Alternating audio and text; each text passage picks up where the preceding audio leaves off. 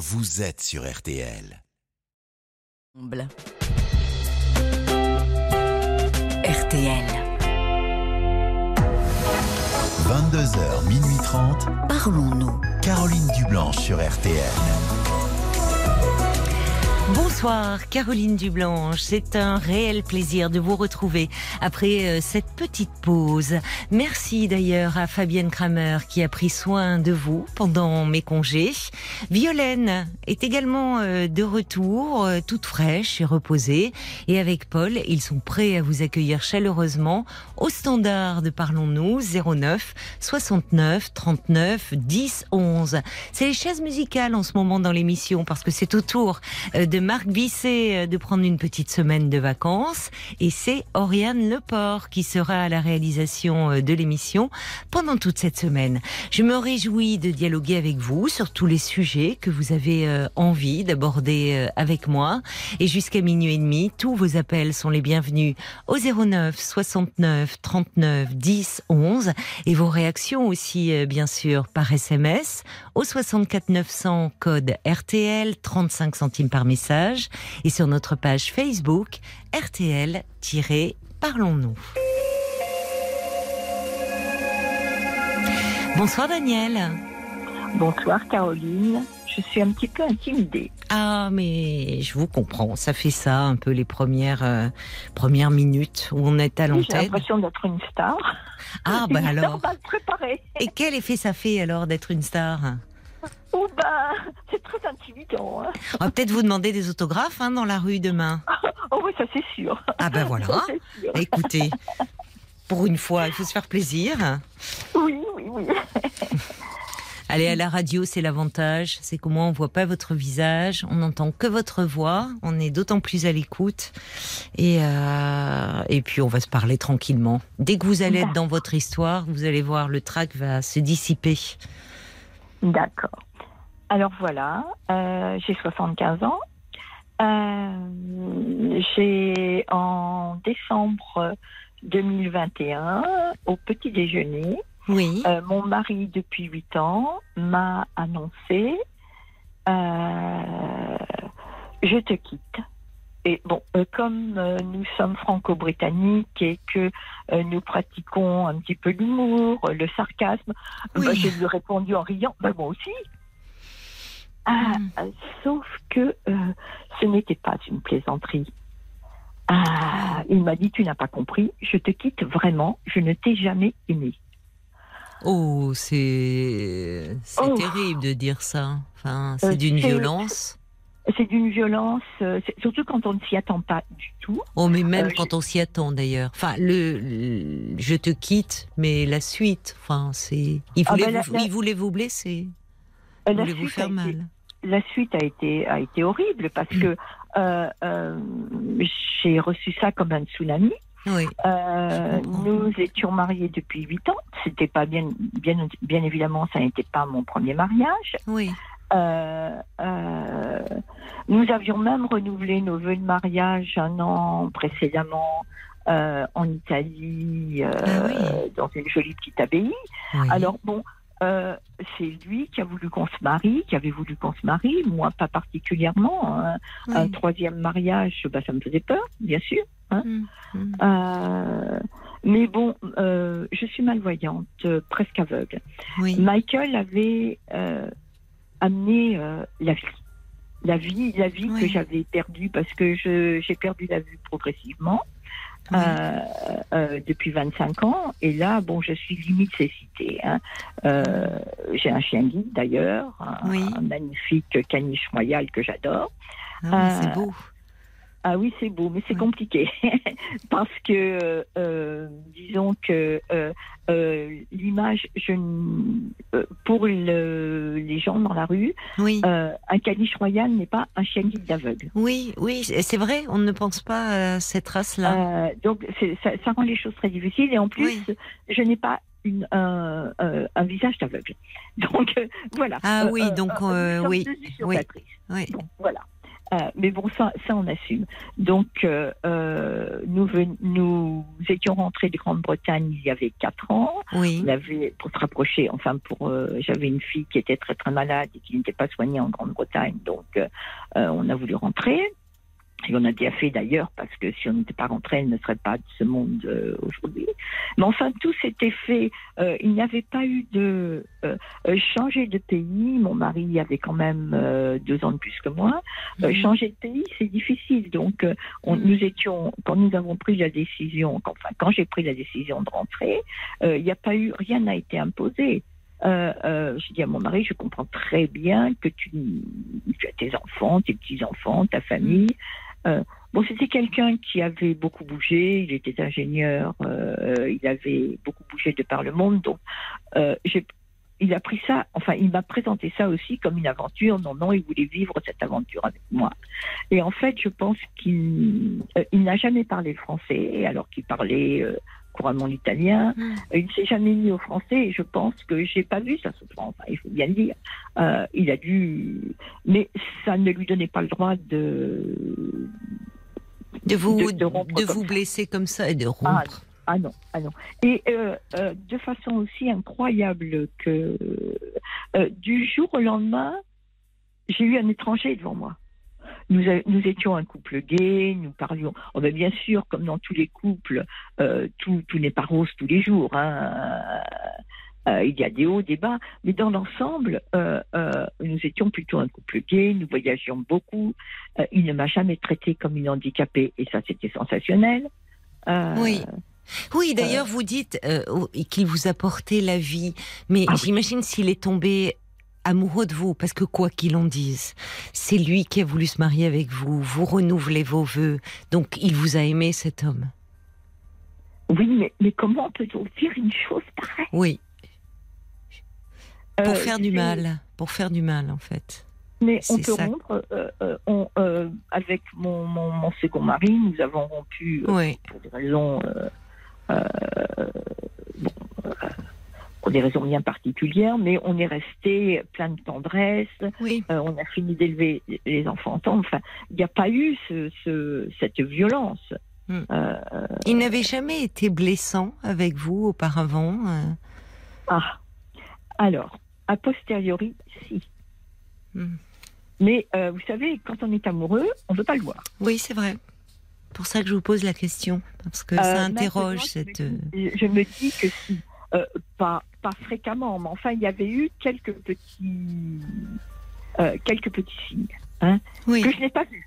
Oui, sur le moment, parce que vous, oui, bien sûr, vous étiez vous très amoureuse de, de ah, lui. Ah, j'étais très amoureuse, hein, ça c'est sûr. Euh, et je pense que, enfin, disons qu'il donnait des signes d'être amoureux aussi. Hein, euh, oui, mais certainement certainement qu'il a été.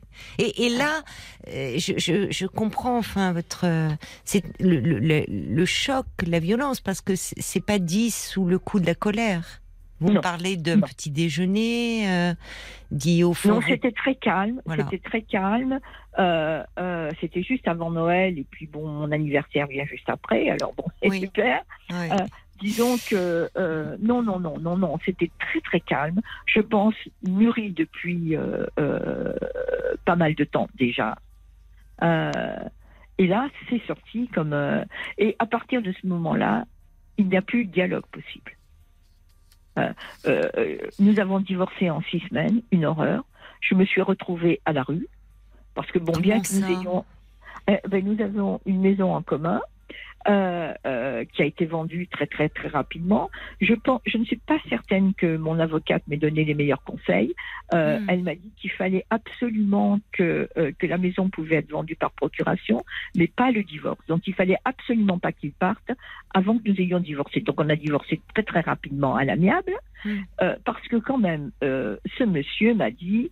je ne voulais pas divorcer, hein. mais il m'a dit, mais écoute, un jour où il était un petit peu moins méchant que d'habitude, il m'a dit Tu ne penses pas quand même que je vais t'abandonner comme ça? Écoute, euh, je vais repartir en Angleterre et euh, je vais trouver une maison euh, euh, je vais te trouver un appartement et je reviendrai te chercher. Parce qu'il me reste quand même deux enfants en Angleterre. Et moi, ça m'était égal de repartir. Hein. Euh, repartir mm. avec lui, ça ne me posait aucun problème. Mm. J'ai vécu 30 ans en Grande-Bretagne. je suis, je pense, plus britannique que française. Hein. donc ça, j'y ai cru. Mais en fait, ça n'était que pour que je signe ce divorce très très rapidement parce que trois jours après qu'il était parti, il m'a appelé en me disant "Écoute, je ne vais pas euh, euh, te mentir plus longtemps. Tu n'as pas cru à ce que je t'ai dit. Eh bien si, j'y avais cru. Mais oui. Une fois que j'y avais cru. Parce qu'il me dit bien entendu, je ne reviendrai pas te chercher. Et, euh, Mais il est odieux, il a vraiment été odieux avec vous. Horrible. Je vois pas d'autres mots, enfin. Comment vous expliquez que euh, enfin, puisque là, je comprends, vous dites à ce moment-là que vous aviez l'impression de, de découvrir un aspect de sa personnalité que vous n'aviez pas soupçonné, ou comme si c'était un étranger. Alors, certes, quand on se sépare, évidemment, il y a toujours un moment difficile et la proximité que l'on ressentait avec l'autre euh, s'estompe. Mais là, cette, euh, enfin, on, on, on peut dire qu'on se sépare sans faire autant de mal. Qu'est-ce qui vous faisait payer? Ou est-ce que c'était dans sa personnalité? Comment vous Qu'est-ce que vous en pensez, vous? Eh bien, écoutez, alors je vais certainement vous faire rire parce que j'ai exercé plusieurs professions, mais à une époque en Grande-Bretagne, j'ai été conseillère conjugale. Ah D'accord. J'ai rien vu. mais bien sûr, mais, mais je n'explique rien. Mais non, je mais je rien. Mais oui, je comprends. Mais mais oui, mais conseillère conjugale, ça a été votre métier pendant un temps. Mais dans votre couple, vous n'étiez pas conseillère conjugale. Vous étiez une femme amoureuse de cet homme. Oui, oui. Mais bon, euh, j'avais quand même connu euh, quelques mésaventures, disons que ma vie n'a pas été un long fleuve tranquille. Hein. Mon, mon premier mariage, j'ai été une femme battue à une époque où euh, les femmes n'avaient pas la possibilité de partir très très vite et euh, ça a quand même duré 15 ans.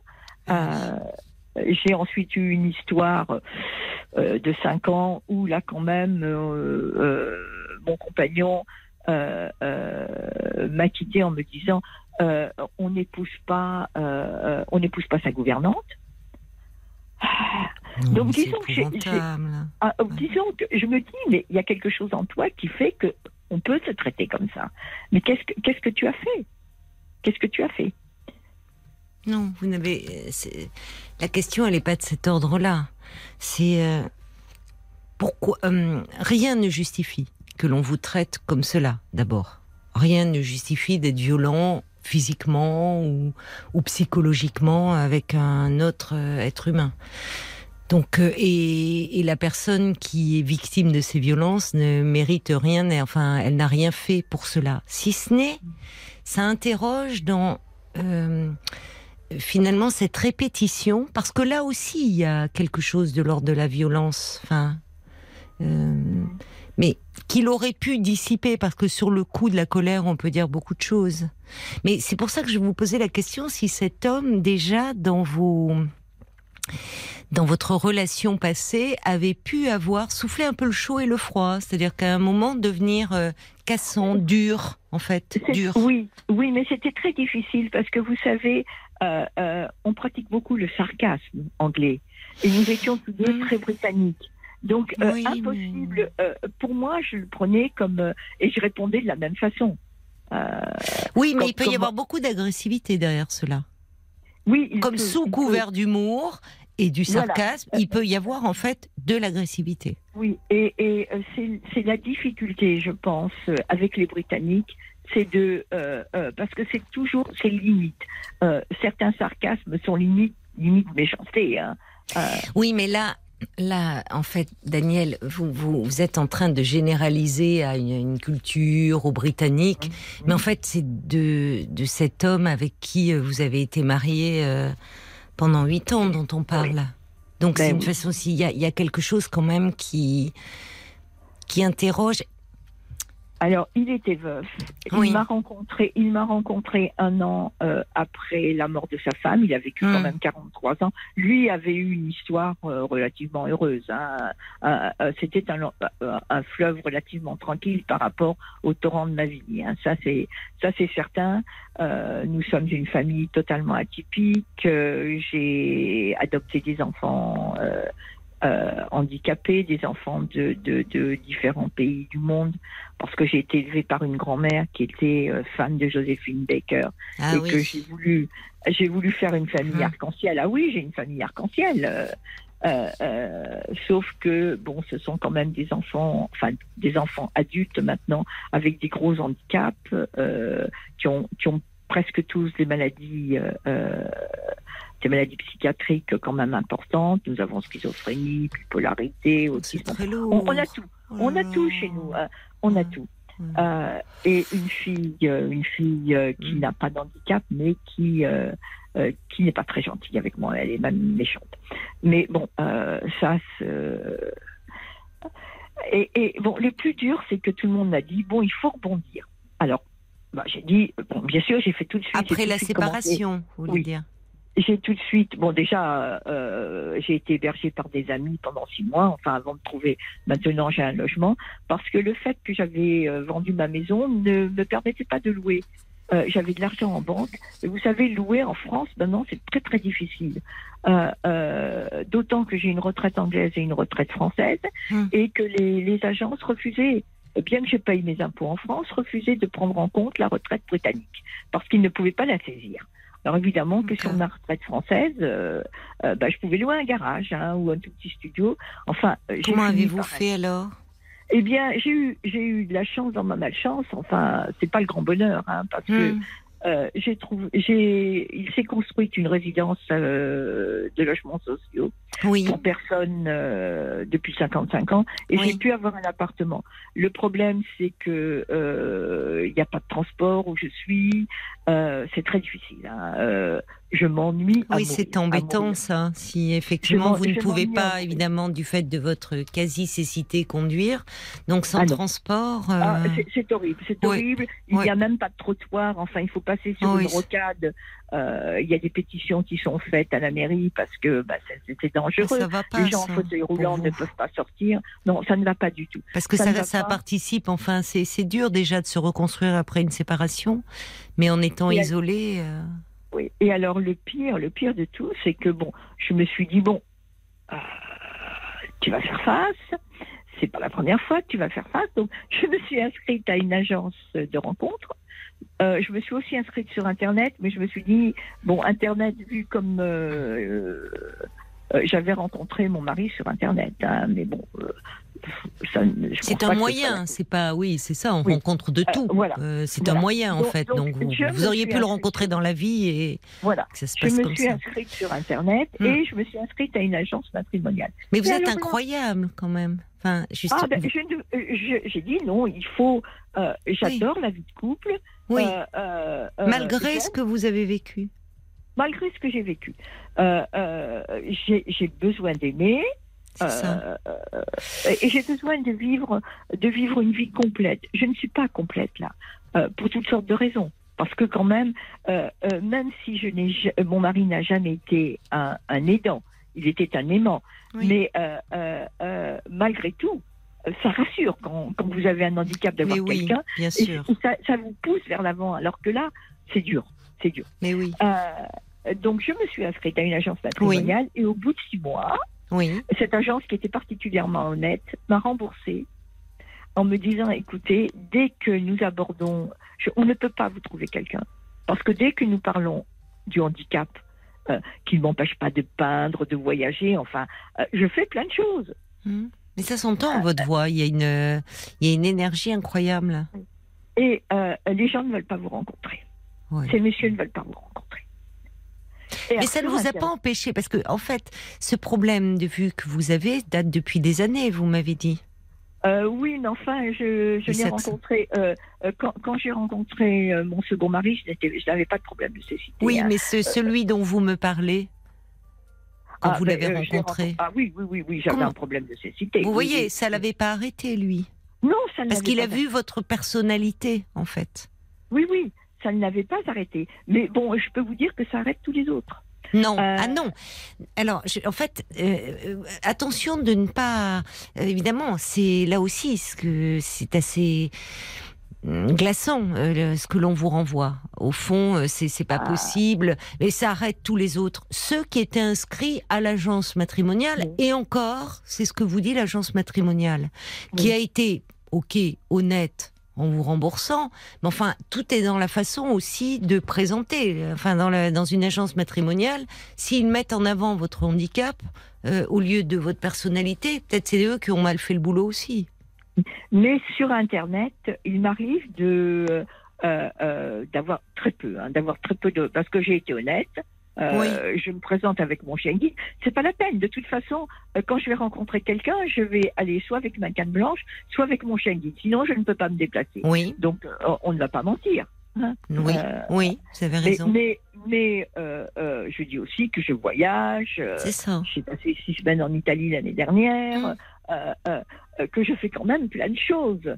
oui, et malgré votre âge, enfin, on voit, c'est ça, parce qu'on pourrait dire, il y, a des, il y a des personnes même plus jeunes que vous qui ne sont pas aussi dynamiques et actives que vous.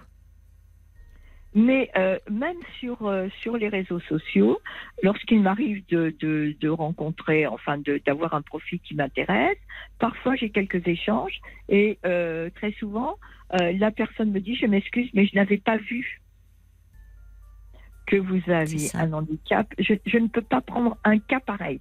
Et moi, je leur réponds, mais écoutez, euh, euh, euh, plein d'aveugles ont une vie parfaitement heureuse. Oui. Andrea Bocelli, Gilbert Montagnier et plein d'autres. Enfin, mm. on n'est mm. pas défini par son handicap. Oui. Oui, mais ça fait peur encore, on voit. C'est pour ça que, en fait, je me dis, quand vous, quand vous dites que vous ne pouvez pas mentir, Bien sûr que votre handicap, il est visible, sans mauvais jeu de mots. Mais, mais en même temps, ce qui est terrible, c'est que tant qu'il n'y a pas eu rencontre dans la vraie vie, du coup, vous voyez, à un moment, vous êtes réduite à cela. Cet homme qui vous dit je n'avais pas vu.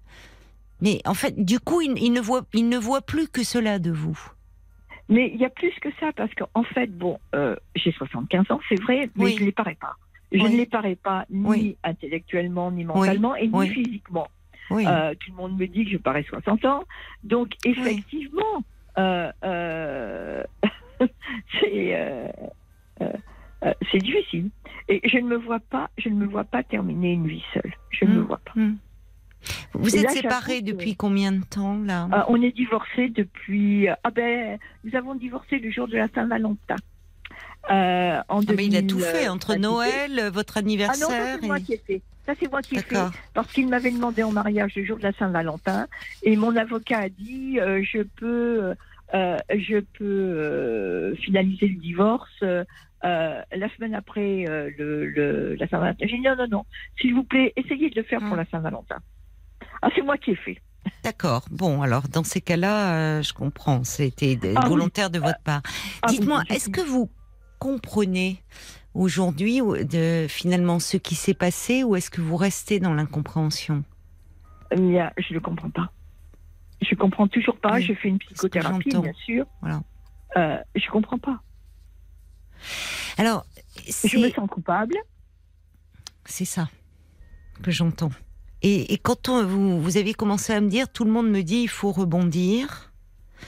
Euh, mais c'est très difficile, voire impossible, de rebondir euh, si euh, si vous pensez en fait que vous êtes coupable de ça ou que vous méritez cela, comme vous le disiez avant. je n'irai pas jusqu'au jusqu'à mériter cela, mais j'aurais préféré qu'il me donne quand même des raisons qui, qui expliquent. Bien sûr, mais c'est évident, mais évidemment. parce que il restera toujours quand même un doute de, quoi vous sentez-vous coupable? Ben, euh, De ne pas avoir vu sa souffrance. de quelle souffrance me parlez-vous? Ben, il, devait, il devait être en grande souffrance euh, euh, et je ne l'ai pas vu. À son retour en France, quand il, est, quand il vous a rejoint, enfin quand vous êtes rentré en France Quand on est rentré en France. Ben, il ne l'a pas exprimé. Non, il ne l'a pas exprimé. Alors? Vous ne, vous ne pouvez pas non plus deviner. Non, au contraire, il me disait qu'il adorait la France, qu'il adorait la partie de la France où nous habitons. Euh, non. Euh, euh, ceci dit, il, est pas, il y a eu une crise dans sa famille en octobre 2021 et il est parti. Et là, j'ai eu un pressentiment. Je lui ai dit, tu ne reviendras pas. Il m'a dit, enfin, ne sois pas idiote. Il est revenu. Hum. Euh, mais euh, je ne sais pas ce qui s'est passé à ce moment-là.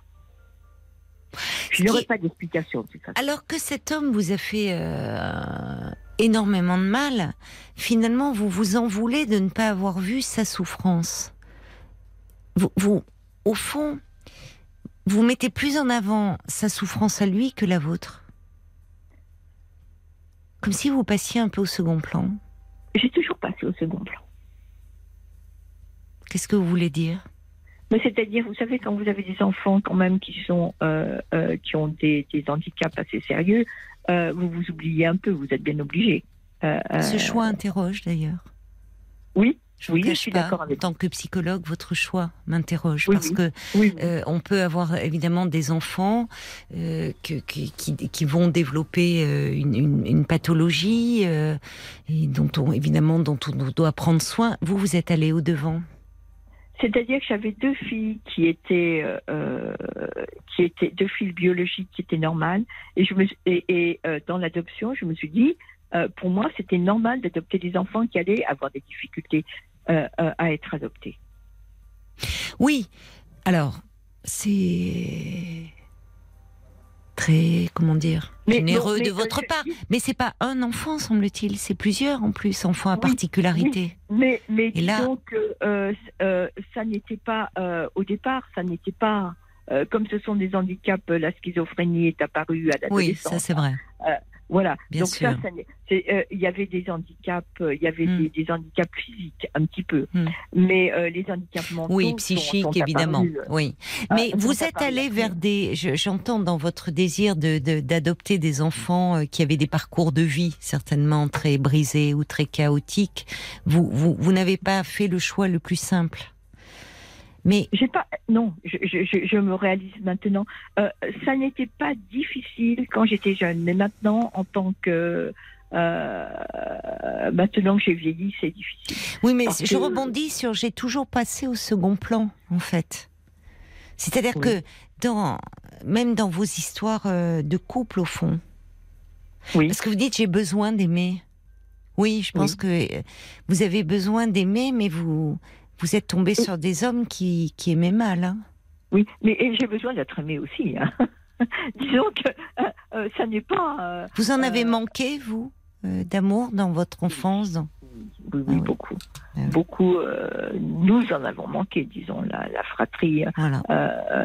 on a été. on a été disons un père militaire de carrière qui, hmm. qui s'est suicidé à l'adolescence, une mère qui ne visait que pour son mari qui nous a laissés, quoi.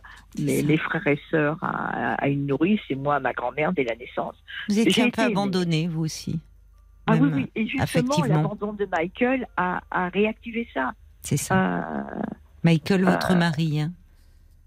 Oui, oui, oui, oui. Il a ravivé, euh, oui, cette blessure-là. Il a ravivé cette blessure. qui, qui, qui était Bon, mon, mon, second mari avait beaucoup, avait beaucoup réparé de choses. C'était quelqu'un de, de, tendre, de. de, Bon, il y a, y a, eu d'autres problèmes. Donc, disons qu'il était, n'avons pas eu de relation sexuelle pendant très longtemps, puisqu'il avait une tendance homosexuelle que n'avait pas perdu. Euh, mais bon, ça a été une. Et puis, il y a eu d'autres problèmes. Euh, oui financiers, enfin et autres. Mais il y a eu une relation. Il y a eu de la tendresse, il vous a. Ah, beaucoup, oui. de tendresse. beaucoup de tendresse. Il était plus âgé que moi. Euh, la preuve, ce vieux monsieur de, de, de, 86 ans a pris le premier avion quand il a su que mon mari m'avait laissé. Ah oui, en effet. Donc, donc ça, c'était une relation qui m'avait beaucoup réparé. Une belle relation qui vous, oui, euh, Une belle relation, mais qui était frustrante dans ce sens que Bon, euh, voilà. oui, mais qui euh, n'était pas de votre fait, enfin, bon, c'était. Qui n'était pas de mon fait. Oui. Euh, et donc nous avions, nous avions décidé de toute façon qu'à à la majorité du dernier enfant, pour toutes sortes de raisons. Puis je voulais retourner en France et pour des raisons juridiques, il fallait aussi qu'on soit divorcé.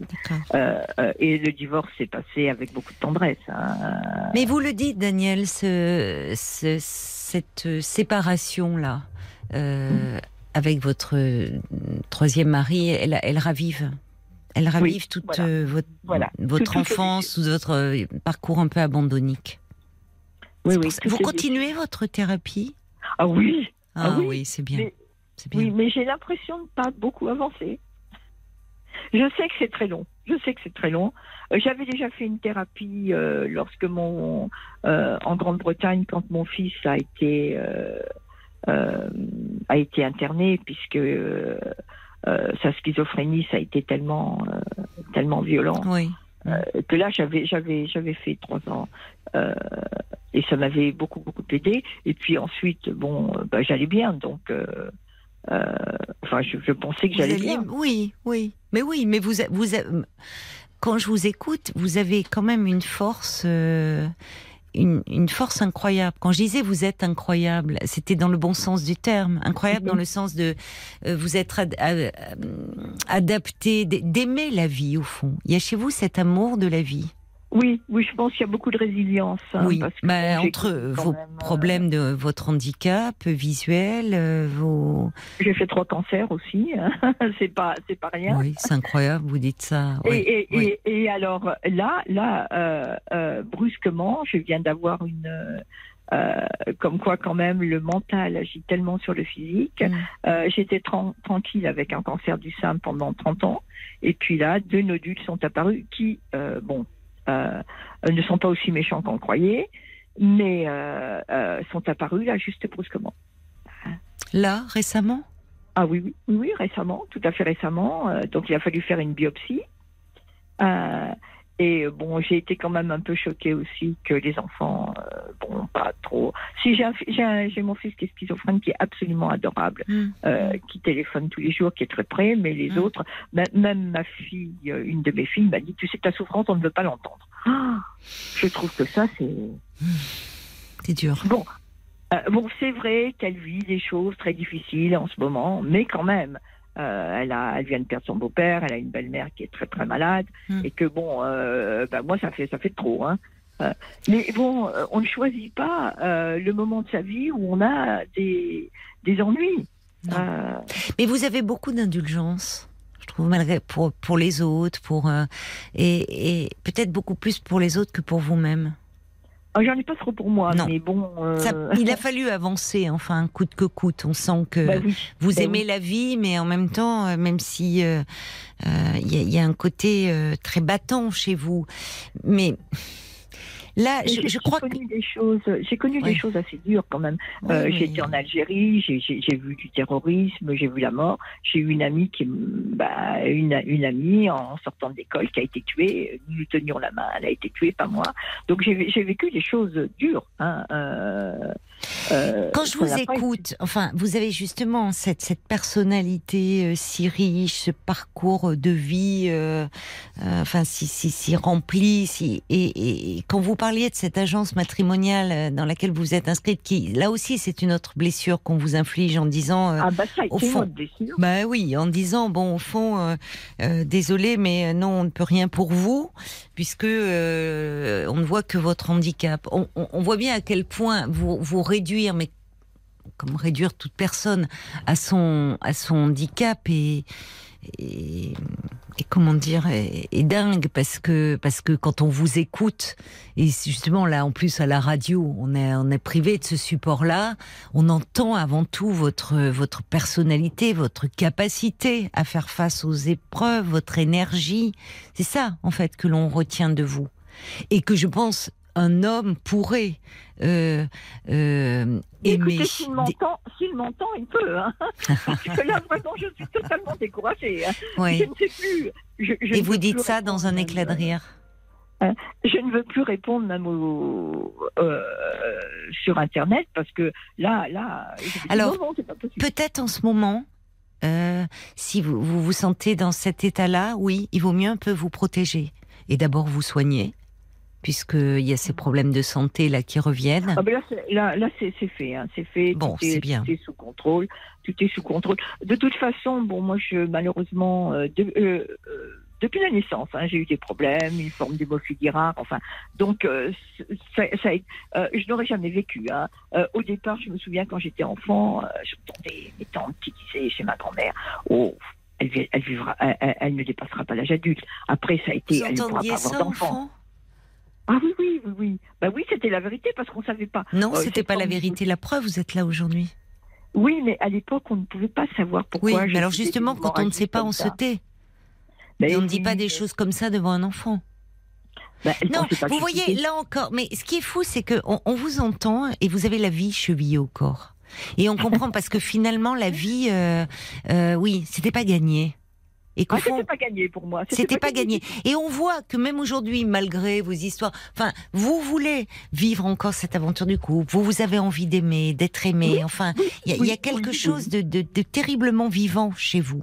Donc, pour préserver cette flamme-là, et justement, il y a bon, ça, ça c'est compréhensible aussi que vous ayez des moments de découragement, qui n'en a ah, pas. des moments de grand, grand découragement. Pour le moment, protégez-vous un peu de, de ces relations par Internet et peut-être entourez-vous amicalement aussi. Ça peut être des moments. Je je n'ai pas. Le problème, c'est que je n'ai pas d'amis parce que malheureusement, quand on vit, bah, ma, mon ami d'enfance, enfin, mon ami ben très longue date est morte et, et l'autre a Alzheimer. Alors peut-être, moi ce que j'entends aussi, c'est que vous êtes dans un environnement assez euh, isolé là, dans, vous ne pouvez pas sortir. Et, et c'est, enfin, il faudrait voir comment vous pourriez, à travers, vous dites vous aimez peindre, vous aimez, vous voyez peut-être, peut-être sortir de cet isolement déjà, pour, pour tout ne passe pas forcément par la quête d'une d'une rencontre amoureuse là ah maintenant. Mais peut-être vous avez besoin de rencontres parce qu'on sent que vous avez euh, et ah, c'est normal besoin d'échanger. Vous avez beaucoup de choses à partager. Donc c'est peut-être vers ce vers cela qu'il faudrait tendre. Euh, malheureusement, où je suis, il n'y a pas de. alors c'est ça qu'il faudrait peut-être essayer de voir. Si vous ne pourriez pas être dans un environnement, enfin, une possibilité de, faire. J'avais essayé d'être dans une ville qui me plaisait beaucoup, qui était Angers, où j'avais habité pendant un an, là, quand nous sommes rentrés et où j'ai un, de mes fils très handicapé qui habite, et où la malvoyance était bien prise en charge. Angers, c'est une ville euh, au niveau, bah, c'est là que j'ai eu mon chien guide. Euh, euh, au niveau de la malvoyance, c'était très très bien, mais je n'ai pas réussi à avoir un appartement. Et là, là, je suis bien obligée de rester où je suis parce que quand on a connu le, bah, la rue, hein, il faut bien le dire, enfin la rue, j'étais pas à la rue parce que j'étais chez des amis, mais c'est quand même tout comme. Hein.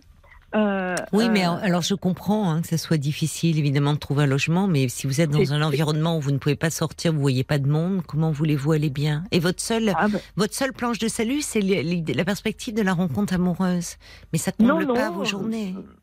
Non, non, non, non. Je voudrais. Là, vous voyez, demain, je vais partir. Euh, ben, je vais partir à l'hôtel. Je m'en vais. je m'en vais euh, euh, je m'en vais à Bordeaux parce que j'ai une consultation, j'avais vu, je veux voir un spécialiste, donc je pars. Et après, je pars sur, euh, je pars sur la côte basque. Ma sœur est gravement malade.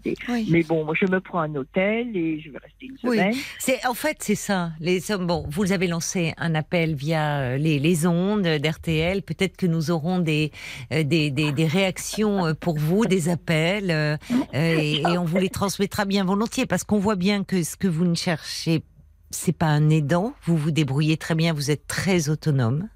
Oui, oui. Vous êtes très autonome. Vous cherchez, vous l'avez dit, non pas un aidant, mais un aimant.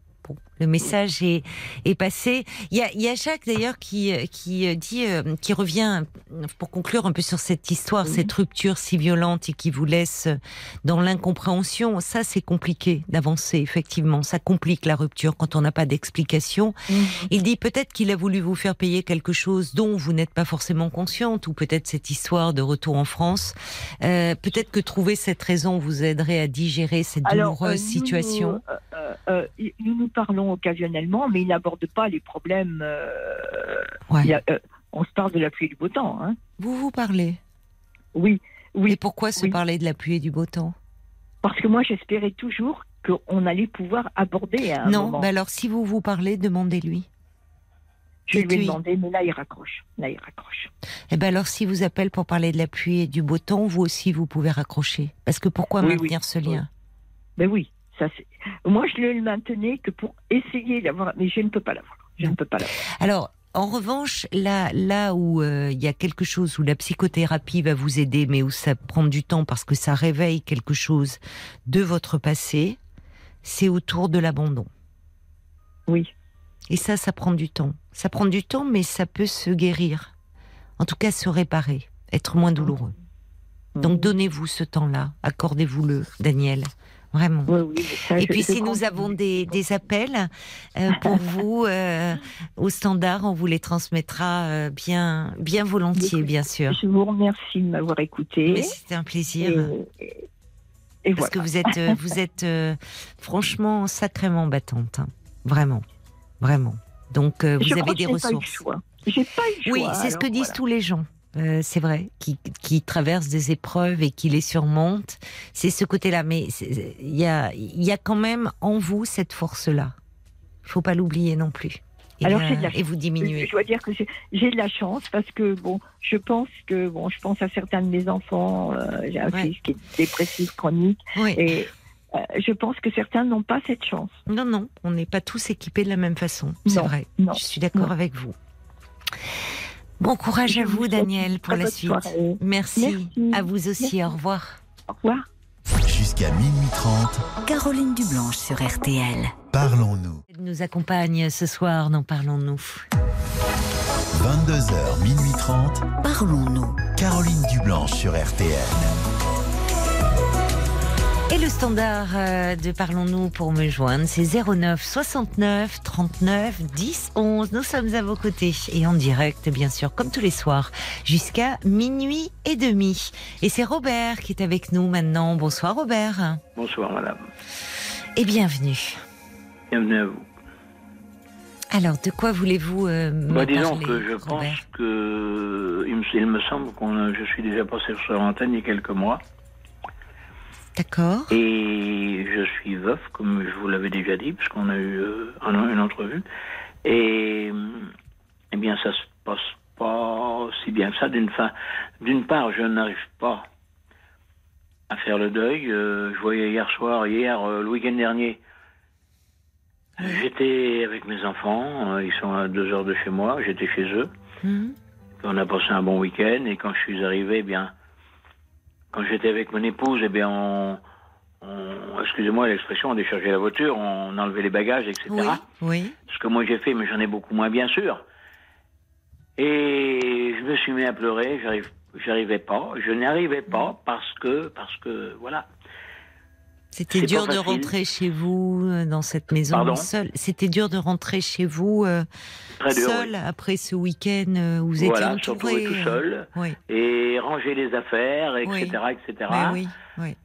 Et tout seul et, et, ben voilà, le chagrin a monté et j'arrive pas à, à, surmonter, à surmonter parce que parce que mon épouse, c'est pas parce que vous avez, euh, tel était mon cas, 52 ans de mariage presque, et que même qu'on sait très bien que la vie n'est pas un off tranquille, on s'est disputé comme dans tous les couples, hein, il ne faut pas rêver, hein, les gens qui disent qu'ils ne se disputent pas, ça n'existe pas.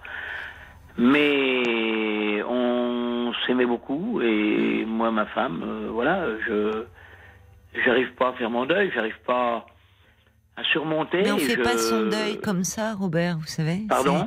On fait pas son deuil comme ça. Enfin, bah, rendez compte, 52 ans euh, de vie de couple. Et là, vous, vous, êtes, vous, vous avez perdu votre femme quand? Elle est décédée en, le 20 février 2022. Vous vous rendez compte? Elle était malade depuis 2019. D'accord. Oui. Oui, donc c'est très récent tout ça. enfin, il faut il faut du temps pour euh, et, ce qui ce qui vous ramène euh, à toutes vos petites habitudes quand vous alliez voir vos enfants ensemble, que vous rentriez, ce qui semble anecdotique, on sort les bagages de la voiture. Bien sûr, exactement. Bah, exactement ça. Euh, mais quand vous êtes rentré là du week-end, c'est oui, après avoir été entouré. Ah ben, je me suis effondré, hein, c'est oui. sûr. Hein, oui, parce que c'est le. Mais. Mais vous n'avez pas vous excuser de vous effondrer, c'est ça, ça arrive. Ça arrive à beaucoup de gens qui traversent un deuil, hein, vous savez. À contrario, à contrario, je me, comment dirais-je, comment vous expliquer, je euh, tout seul, je je suis pas bien. J'aimerais avoir quelqu'un, mais pas quelqu'un, quelqu'un chez moi à tenir. Mais vous voulez dire, euh, quel, euh, je vais vous expliquer. Quelqu'un, on est chacun chez soi. On, on connaît une personne et on peut se téléphoner, on peut. Vous voyez ce que je veux dire? Oui, vous auriez besoin d'avoir quelqu'un qui pense à vous, enfin, qui rendrait cette euh, Mais finalement ce chagrin moins lourd. Mais vous y songez quand même, c'est ça, c'est pas, c'est, vous avez ça dans un coin de votre tête au fond, malgré le.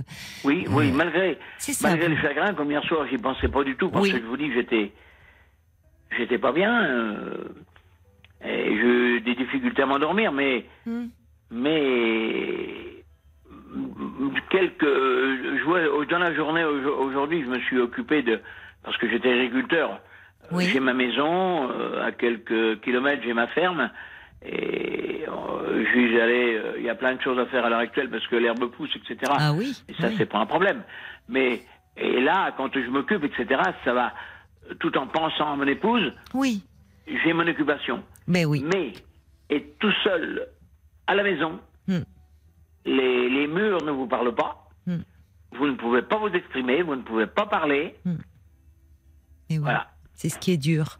Bien sûr, c'est mais ça, le, l'action euh, est, est, le meilleur remède hein, à, à l'angoisse. C'est bien, c'est vrai ce que vous dites, oui. Ben oui, quand vous êtes, euh, en plus vous avez, euh, il y a du travail actuellement dans les jardins, bien sûr, bien sûr. Donc, bien sûr que vous avez en tête votre épouse, mais vous êtes plongé dans l'action, dans ce que vous avez à faire. Vrai. Donc, euh, la douleur est moins vive. Alors que le soir, ben, comme vous dites, vous êtes ah ben, dans vos murs et là, la solitude, elle est pesante. Voilà. Alors, j'en parlais un petit peu avec Daniel. Parfois, quand on, quand alors Daniel c'était différent, c'était une mhm. rupture. Vous, euh, bon, c'est votre femme qui est qui est décédée d'une maladie, mhm. mais euh, parfois on peut trouver du réconfort. Euh, dans l'amitié aussi ou dans, dans des rencontres, dans du partage. Oui, bien sûr, tout à fait. Sur ce plan-là, vous me parlez de vos enfants. Sur ce plan, est-ce que vous êtes un peu entouré? Parce que vous me dites, vous êtes agriculteur. C'est c'est un métier, bah, on le sait, très prenant, qui qui fait qu'on surtout. Euh, on dit agriculteur, euh, on mélange un peu tout parce que euh, un céréalier, ce n'est, j'ai rien contre le céréalier, mais c'est pas, c'est pas la même chose qu'éleveur laitier. Alors que moi j'étais éleveur laitier, oui, je me souviens avec mon épouse, on était sur la ferme, c'était 365 sur 365. Hein. Je me souviens, oui, oui, je me souviens de, de vous et déjà vous aviez fait euh, tenu à faire cette différence. Mhm. Euh... Mais sans critique aucune, madame. Hein. Mais non, mais euh, non, non, mais, vous m'aviez dit exactement la même chose. Rien à voir. Oui, oui. Non, non, c'est pas du tout le même métier. Évidemment, vous aviez euh, des vaches laitières. Voilà. Et les vaches laitières, ben, il n'y a pas de week-end, il ah, n'y ben a pas ah, de ben vacances. Et nous, on était seuls avec tous les deux. Il n'y a pas de week-end, il n'y a pas de vacances, il n'y a rien. Oui. Alors qu'un céréalier, moi j'ai connu euh, dans les années 75, euh, avec le GVA, on avait eu une rencontre avec les euh, des, des bosserons. Oui. Eh bien, j'avais familiarisé avec un, des gars. Oui. Et il m'avait dit qu'à l'époque, lui, il avait 300 hectares en 75. Il avait 300 hectares et il a dit moi, toutes les, comment dirais-je, les, les interventions dans les cultures, c'est je travaille quatre mois de l'année. Ah oui. Ah ben oui, quatre mois de l'année. Oui. Alors, par rapport à un éleveur laitier, ça n'a rien à voir. Non, c'est vrai, mais vous avez raison. Mais je ne critique pas, je, répète et je maintiens. Non, non, c'est un constat. C'est un constat. Ce pas le même métier. C'est un constat, bien sûr. Mais alors, vous avez un peu des, des, amis là autour de vous, un peu des. oui, mais vous savez, madame, mon épouse est décédée le 20 février 2022. Oui. Euh, quand, euh, allez, euh, quand ça s'est passé, malheureusement, euh, j'avais des amis, la famille, etc. Euh, j'étais soutenu, j'étais invité, etc. Sans critique, encore une fois de plus. Mais, bon, ben, ça s'étiole dans le temps. Et vous n'allez pas sans arrêt solliciter ou aller. C'est pas mon genre. Moi, j'aime pas ça. Alors, vous comprenez, là, à part mes enfants qui sont à deux heures de route de chez moi, eh bien, il n'y a que quoi. Quand vous dites que ça, ça s'étiole dans le temps, c'est que vous êtes moins invité, c'est ça ben, Bien sûr. Mais, mais c'est, euh, une fois de plus, ce n'est pas une critique. Non. C'était pas une critique. Mais qu'est-ce que, qu'est-ce que vous attendez D'une part, ces gens-là, eh bien, ils sont comme nous, on était avec mon épouse. Ils ont leur vie, leurs enfants, leurs amis. Vous voyez ce que je veux dire? Mais quand hmm. vous vous retrouvez tout seul, eh bien, voilà, ce n'est pas simple. Oui, c'est vrai, je suis d'accord avec vous. Quand on est, euh, parfois, il y a un peu, euh, tous, on peut être comme ça d'ailleurs, une forme un peu d'égoïsme.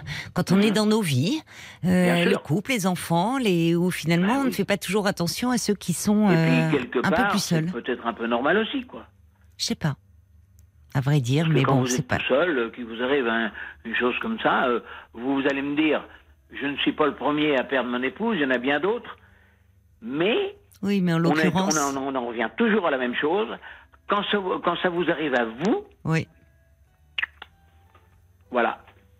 Alors, comment vous envisagez d'essayer de sortir un peu de cette solitude? Là, je suis un peu paumé. Euh, je. Voilà, moi, je vais vous dire une chose. Euh, quand je vous avais téléphoné la dernière fois, mmh, mmh. j'avais eu beaucoup de dames. J'avais eu le numéro. Ah, vous avez eu des contacts Oui, d'accord. Et j'ai eu beaucoup de d'appel. En, fait, moi, en plus, moi, par correction, j'ai appelé ces dames. Oui. Mais toutes, elles étaient minimum à 150 km de chez moi pour avoir une relation, même une relation d'amis, etc. Euh, plus de 100 km, euh, c'est pas, à mon avis, c'est pas viable. Et il faut que je vous ah, dise. Ah ben pas forcément. Hein. C'est eh dommage de vous limiter comme ça. Enfin, c'est un copain qui m'a inscrit parce qu'il était veuf avant moi. Il a 10 ans de moins que moi d'ailleurs. Et moi je pense que c'est ce qui fait toute la différence. Sur 10 ans de moins, hmm. moi je suis, je devrais pas le dire, hein, mais en principe je dis ce que j'ai à dire, ce que je pense, peut-être trop des fois. 10 ans demain, euh, ben voilà, c'est pas top, hein. c'est loin d'être top. Parce que 10 ans demain, je vais vous dire une chose. Ah, moi je sais pas, hein, je ne connais pas le site. Si vous n'avez pas oui. votre bac plus 3, 4, 5, c'est pas la peine d'y penser. Non, mais bon, alors moi. Toutes ces dames, sans critique aucune, toutes ces dames ont un bac plus 1, 2, 3, 4, 5. Et Robert, Donc, si Robert... vous n'entrez pas dans ce cadre-là, on vous met sur le côté. Bon, Robert, si vous êtes désireux de, faire une rencontre, il va falloir un peu mettre de l'eau dans votre vin, parce que là, vous êtes en train de dire que bon, euh, sur le site dont vous me parlez, euh, il faut avoir bac plus 4 ou 5. Les dames, les auditrices, les auditrices qui vous avaient appelé parce qu'elles avaient été touchées par euh, votre personnalité, votre histoire, finalement vous dites, oh ben oui, mais à 150 km c'est trop loin. Ben oui, mais en même temps, il faut savoir ce qu'on veut. C'est parfois ça, ça peut être jouable au moins se rencontrer. Bien, oui. On peut se rapprocher. Vous voyez, il faut pas fermer non plus toutes les portes. Alors on va continuer à en parler, Robert. Mais on marque une pause, le temps des infos. D'accord? Vous restez avec nous? madame. À tout de suite. 22h, minuit 30. Parlons-nous. Caroline Dublanche sur RTN. Bienvenue à vous si vous nous rejoignez euh, sur RTL. Parler pour s'alléger et repartir le cœur plus léger, c'est ce que je vous propose tous les soirs de 22h à minuit et demi. Alors sans plus attendre, je vous invite euh, à appeler au prix d'un appel euh, local le standard de Parlons-nous au 09 69 39 10 11. Vous êtes ici chez vous, alors on compte sur vos réactions, sur vos témoignages de soutien. Vous pouvez à tout moment nous envoyer un SMS au 64 900 en commençant votre message par les trois lettres RTL, 35 centimes par SMS et vous nous laissez aussi vos commentaires sur la page Facebook de l'émission RTL-Parlons-nous et Paul eh bien, euh, s'en fait l'écho. Alors justement, nous retrouvons euh, Robert. Robert, vous êtes là? Oui, bien sûr. Merci, euh, merci d'avoir euh, d'avoir euh, patienté, mon cher Robert. Donc vous vous vous avez perdu votre femme qui est décédée le, 20 février 2022. Depuis, votre solitude vous pèse. Vous êtes inscrit sur un site de rencontre, mais bon, apparemment ça ne ça ne se passe pas comme vous le souhaiteriez. Non, je suis déçu. Je, reconnais, j'avoue. Vous avez le droit. Hein, j'avoue, je suis déçu. Vous êtes déçu. Alors, en même temps, souvent, on fait un appel. Euh, on dit tiens, voilà, il y, avait des auditrices qui, lorsque vous nous aviez appelé la première fois, je vous le mhm. disais avant les infos, avaient été touchées par votre histoire. Mais là, je, me dis, évidemment. Alors, il faut savoir un peu se vendre aussi. Vous dites, oui, mais elles étaient certaines à plus de 150 km, c'est compliqué. Alors, je me dis, il y en a peut-être qui vous écoutaient là et qui se disent, ben, euh, moi, j'aimerais bien entrer en relation avec Robert. Mais alors, il faut être dans votre périmètre, si je comprends bien. Vous êtes dans bah, dans quelle région euh, Jusqu'à 100 km, pourquoi pas. Vous êtes dans quelle région? Nord-est de Sèvres. C'est précis. Nord-est de Sèvres. Alors, euh, autrement dit, on est limitrophe avec euh, la Vienne, donc je suis à, 50 km de Poitiers, 30 km de Bressuire, 30 km de Toire, 30 km de Partenay. Voilà, bah comme ça, c'est c'est bien cadré. Voilà, s'il y a des auditrices qui sont euh, dans votre région et qui souhaitent euh, entrer en relation avec vous, elles peuvent appeler le 09 69 39 10 11. Mais il y en a déjà euh, qui réagissent sur la page Facebook de l'émission, Paul, je crois. Il y a Jen qui vous comprend. elle écrit les gens privilégient leurs enfants, leurs petits enfants. Ils parlent de de leur famille, hum. des repas à partager lors des fêtes. Mais mais finalement ils s'imaginent souvent que la solitude vous plaît. Donc aucune, aucune interrogation ni effort de leur part, c'est un peu normal, sauf que nous, habitués à la solitude, on ne demande pas vraiment grand-chose de peur de gêner. Donc c'est un peu un, cercle vicieux finalement. Mhm. Il y a aussi le valet de cœur qui euh, vous écrit 50 ans de vie à deux, les trois quarts de votre vie, c'est un pilier de votre vie qui vient de disparaître. Et comme toute reconstruction, ben, il vous faut du temps. Le souvenir reste, la souffrance s'estompe avec le temps. Prenez-le, calmez votre souffrance et tout sera possible par la suite. Et puis il y a Béatrice aussi qui, qui vous écrit euh, Chercher un rompre la solitude n'est pas une infidélité envers votre épouse aujourd'hui disparue. Une amitié est une source d'échange et de soutien. Peut-être culpabilisez-vous d'avoir envie euh, d'avoir un lien affectif alors que votre épouse n'est plus là. Continuez sa vie le moins douloureusement possible en quête d'harmonie ne met en aucun cas en doute la fidélité à la mémoire de votre épouse. Mais moi, quand même, j'ai l'impression, Robert, que vous assumez pas vraiment votre envie d'avoir une autre femme dans votre vie, d'où peut-être votre analyse des sites de rencontres. Ah, c'est intéressant. c'est vrai que euh, euh, euh, ce que vous venez de dire, c'est ambivalent parce que d'un côté, je me dis, ben, j'ai très envie de rencontrer quelqu'un, et de l'autre, eh bien, je me dis, qu'est-ce que mon épouse penserait de mon attitude et plein de choses comme ça, quoi. Ça. Donc, comme je vous, dis, je vous ai déjà dit, c'est ambivalent, je c'est pas facile. Et oui, puisqu'en fait, vos premiers mots, ça a été je n'arrive pas à faire mon deuil. Donc à la fois vous êtes dans ce dans, dans ce chagrin-là, dans votre douleur, et en même temps, euh, il y a quelque chose qui cherche à se projeter quand même, mhm. mais avec au fond c'est un peu de culpabilité ou en tout cas toujours et c'est bien normal en référence à celle qui a partagé votre vie pendant 50 ans. Exactement. Et, ça, et évidemment, cette ambivalence-là, elle complique votre rencontre. Mm-hmm. C'est. C'est pas facile. Pas facile du tout. Vous en parlez un peu Comment êtes-vous euh, un peu. Euh, Alors, justement, parce que ça fait deux fois que vous m'appelez. On sent que vous avez besoin de parler. Comment... Par rapport à vos collaborateurs, quand j'ai appelé pour cette dame-là qui, qui était mariée avec un Anglais, et puis au bout de huit ans, il a dit ben, Je te quitte, oui. ça m'a marqué quand même. Ah, vous avez réagi sur le témoignage de Daniel, oui. Quand on dit à quelqu'un qu'on veut l'épouser, parce que je pense que c'est lui qui avait demandé de l'épouser, et après, au bout de huit ans, crac, je me sauve. Moi, c'est pas dans mon, c'est pas dans ma nature, ça. C'est pas comme ça que je vois les choses. Je ne critique pas ce monsieur, attention.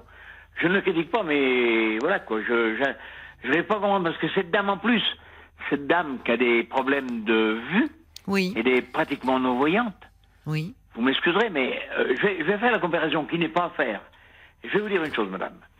Euh, mon épouse et on a eu à, on a détecté un, un cancer du pancréas en septembre 2019. Oui. Je l'ai accompagné jusqu'à son décès. Et si c'est assez à faire, je le, je le referai. Parce que quand elle est sortie de l'hôpital, elle était deux, trois mois à l'hôpital et après, elle a eu droit à avoir, euh, en, à être en HAD, c'est-à-dire hospitalisation à domicile, avec les médecins, les, enfin, tout le tintouin toute la journée. Mais la nuit, la nuit, madame. Hmm. J'étais toute seule, tout seul avec elle. Hmm. Je faisais tout ce qu'il fallait faire. Et je ne le regrette pas. Hmm. Je ne le regrette pas.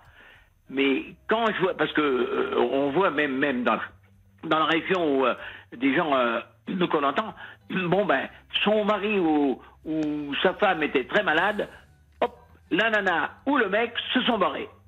Eh ben moi, c'est pas comme ça que je vois Oui, c'est pas votre conception. Vous êtes. Vous m'excuserez, madame. Mais non, je ne prétends pas avoir raison. Je ne prétends pas avoir bah, Non, mais, vous êtes quelqu'un d'entier. Enfin, quand vous aimez, voilà, quand vous vous engagez, vous vous engagez pleinement. Voilà. Mais dites-moi, vous avez appelé pour, pour, réagir au témoignage de Daniel, qui parlait aussi de cette solitude qui lui pesait. Je vois que vous avez peu près le même âge, mais malheureusement, je sais pas, je vais pas demander la région de Daniel, parce que vous voyez, si vous auriez pu peut-être au moins être mis en relation pour dialoguer.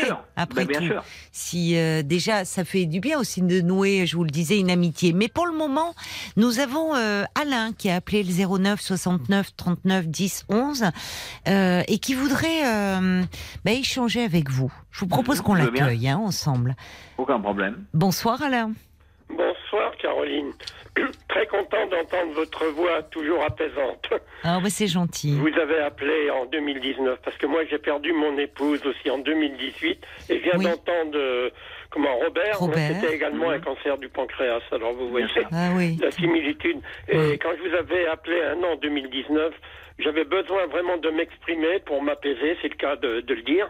Et vous m'aviez très bien compris, mais moi j'avais une colère en moi à l'époque, une grande colère en moi suite à ce qui s'était passé aux urgences. Enfin, je vais pas revenir là-dessus. Ah, je me souviens très bien de vous. Oui, je vais pas revenir là-dessus. Je me souviens. Et donc ça, je m'étais complètement fermé à moi-même. Oui. Et je m'enfermais chez moi. Alors la solitude, pendant deux ans, je l'ai vécu.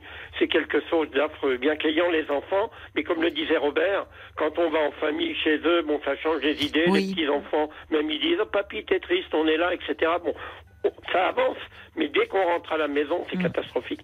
Je comprends Robert de ce côté-là. Et moi, ça a duré plus de deux ans, deux ans et demi. Et là, ça fait quatre ans et demi, et j'ai réussi à, survivre à ça. J'ai réussi à retrouver une vie, naturellement, sans oublier quoi que ce soit. Mais par contre, euh, moi, ce qui m'a sauvé, c'est d'aller. Euh, j'habite une ville de 6000 habitants où il y a beaucoup d'amicales diverses. Et moi, je ah suis rentré dans, un club de randonnée. Ah oui. Et là, on rencontre vraiment beaucoup de choses. Je suis également dans un club de pétanque où on rencontre des gens et ça permet d'échanger et de se confier. Ça fait déjà trois ans que je suis dans ces clubs de randonnée. Oui. Là, je, je viens de rentrer d'une randonnée qui a été organisée par le club en Ardèche pendant dix jours.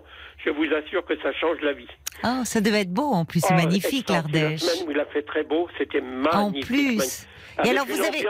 Oui, une ambiance euh, chouette. Une ambiance très chaleureuse le soir. Euh, des, des, gens, bon, ils sont là pour pour se dé... c'est des gens entre entre 65 et 75 ans, quoi, oui, oui. Et on retrouve euh, ce que disait euh, Robert, c'est que dans ces clubs là locaux de coin, ben, on retrouve des beaucoup plus de femmes que d'hommes d'ailleurs. Il y a au moins deux tiers de femmes par rapport à un tiers d'hommes, soit qui ont été pareil, hein, qui se retrouvent veuves ou quoi que ce soit. Et puis, eh bien, on arrive à échanger plus facilement avec eux parce qu'on est beaucoup plus proche, un peu du, dans les mêmes situations et, localement près les uns des autres. Quoi.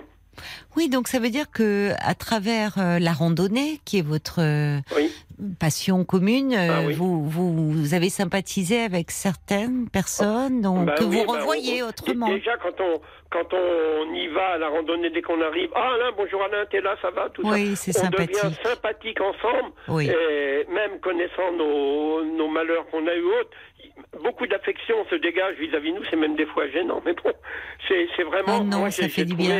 J'ai retrouvé la joie de vivre par ça. Et ça me donne euh, l'envie de vivre, parce que je sais que j'y vais tous les mercredis, le, samedi. Ben, ça fait un but dans la vie, quoi, de sortir. C'est ça. Et puis, vous dites cette affection, euh, que ah vous retrouvez, où ah là vous êtes quelqu'un, euh, on, vous attend, vous apprécie. Mais oui. Tout à fait. Alors que pendant deux ans, moi je m'étais complètement enfermé. Moi, je vous l'avais raconté quand je vous avais appelé l'autre fois. Les voisins m'ignoraient un peu, alors qu'on était très amis avant, mais hmm. quand on se croisait, ils changeaient de trottoir, ils m'ignoraient, je ne sais pas. Enfin, les gens ont peur de la mort. J'ai l'impression, ça, ça les fait fuir. Et bon, ben, que je dis, puisque c'est comme ça, vous voulez pas me parler, je les ai ignorés pendant deux ans. Et ça a été une erreur de ma part. Vous me l'aviez dit d'ailleurs à l'époque. Vous m'avez dit qu'il faut essayer d'aller vers eux. Eh ben, c'est ce que j'ai fait maintenant. Je me suis même excusé auprès de certains. Et puis, on s'est compris complètement. Mais ils ne savaient pas quoi me dire quand ils me rencontraient. Oui, mais parce qu'à ce moment-là, vous étiez tellement mal. vous étiez tellement malheureux. pendant plus d'un an et demi. C'est ça. Et je m'en suis sorti en allant vers les autres. Pas attendre que les autres viennent vers nous et en allant vers les autres. Eh oui. Je suis, je, je, peux que qu'approuver, hein, Alain, ce que vous dites. Ce qui est compliqué quand on est mal. Et quand on est, en plein chagrin et en pleine dépression, on n'arrive plus à aller vers les autres, en fait. Ah c'est ça. Moi, je m'étais fermé à tout. et comme je vais dans un club de pétanque, c'est pareil. C'est très, très sympathique. Il y a des pots, des... Enfin, tout le monde se connaît. Et tout le monde s'appelle. C'est vraiment formidable. Ben, on a besoin de liens. On a besoin. on a besoin de chaleur humaine. On a besoin de. Et même j'ai la chance d'avoir, euh, dans la petite ville où je suis, du cinéma, du théâtre, des conférences, etc. Mais même quand on va se rendre dans ces choses-là, avec le contact des gens qu'on a, c'est des gros clubs hein, de 250 personnes euh, en randonnée, ben, on rencontre des gens qu'on connaît. Ah tiens, salut Alain, te voilà, tout ça, on mmh. échange, voilà. Alors qu'avant, j'étais, je n'existais pour personne. Oui, enfin, oui, c'est-à-dire qu'à ce moment-là, vous, vous étiez en fait replié sur votre douleur et sur votre oui, chagrin. Oui, il n'y avait que les enfants. Heureusement que j'avais les enfants et tout ça. Mais je suis contente de vous. Je suis vraiment euh, contente pour vous ah euh, de, savoir que comme ça, à quel point vous allez mieux. Ah et que ça montre. Et merci, merci beaucoup euh, d'appeler Alain parce que ça montre que c'est possible. Bah, quand j'ai entendu à Robert, qui est là, on a vécu 54 ans ensemble avec mon épouse aussi. Vous voyez, depuis l'âge de 18 ans. Alors on est un peu dans la même situation. Oui, ben voilà, bien sûr. Mais moi, contrairement, bon, moi, je vois même dans ces, dans ces, comment dirais-je, dans ces sorties qu'on a fait de 10 jours, là, bon, ben, on peut même se faire des fois, désolé, mais se faire un peu draguer par, par, Pourquoi être désolé? Pourquoi être désolé? Ben non, non, parce que c'est pas mon genre, mais bah, écoutez. Je, le vois bien, je le vois bien. On n'est pas, on n'est pas aveugle. Mais moi, moi, j'ai pas envie de refaire une vie ni quoi que ce soit. Mais bon, ça, ça crée des moments quand même d'échange chaleureux. Ça fait toujours plaisir, comme vous dites, vous existez aux yeux des autres. Enfin, ça vous remet dans la vie. Ah, tout à fait, tout à fait.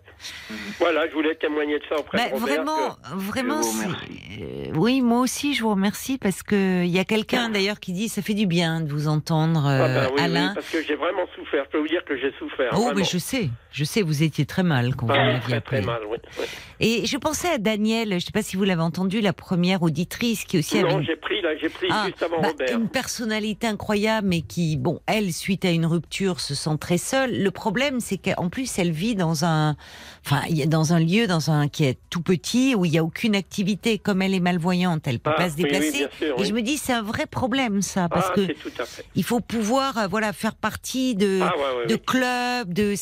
et c'est vrai qu'au départ, il faut un petit peu se donner un petit coup de pied aux fesses pour bah essayer de. Un petit coup de pied aux fesses. Au début, je connaissais personne, mais on est très vite. Euh, très. Et puis bon, chacun parle un peu de sa situation. Bon, après, on, on a des rapprochements qui se font naturellement. C'est ben vraiment super sympa. Ben oui. Alors Robert, est-ce que voilà, il faudrait peut-être vous mettre à la pétanque, à la randonnée, est-ce que propose Le problème, est, euh, moi, c'est que je suis en campagne et puis, bah, ah, comme vous dites, je suis dans une commune euh, associée, bien sûr, de Il y a peut-être des villes à côté. Mais il y a, vous disiez, il y a Poitiers, il y a, tout ça. Bah, il faut... Dans la ville où je suis, j'ai la chance qu'on ait 6000 habitants. Mais ah, ben oui, mais, oui, mais moi, euh, mais Robert, toutes les communes associées, on est 3000 habitants. Oui. Alors, il n'y a pas d'association, il n'y a rien Il n'y a, rien du tout. Si, il y a une association de veufs et veuves des Deux-Sèvres, ah. mais qui est dans le sud de Deux-Sèvres, c'est-à-dire à minimum 80 km de chez nous. Pas forcément le plus joyeux d'ailleurs. Vous voudrez peut-être euh, quelque chose de, de, de voyez, autour d'une activité, autour. Oui, mais vous, vous avez une voiture, Robert? Ben, j'ai deux, deux voitures. Eh ben alors, avec deux voitures, vous pouvez peut-être au moins en faire fonctionner une.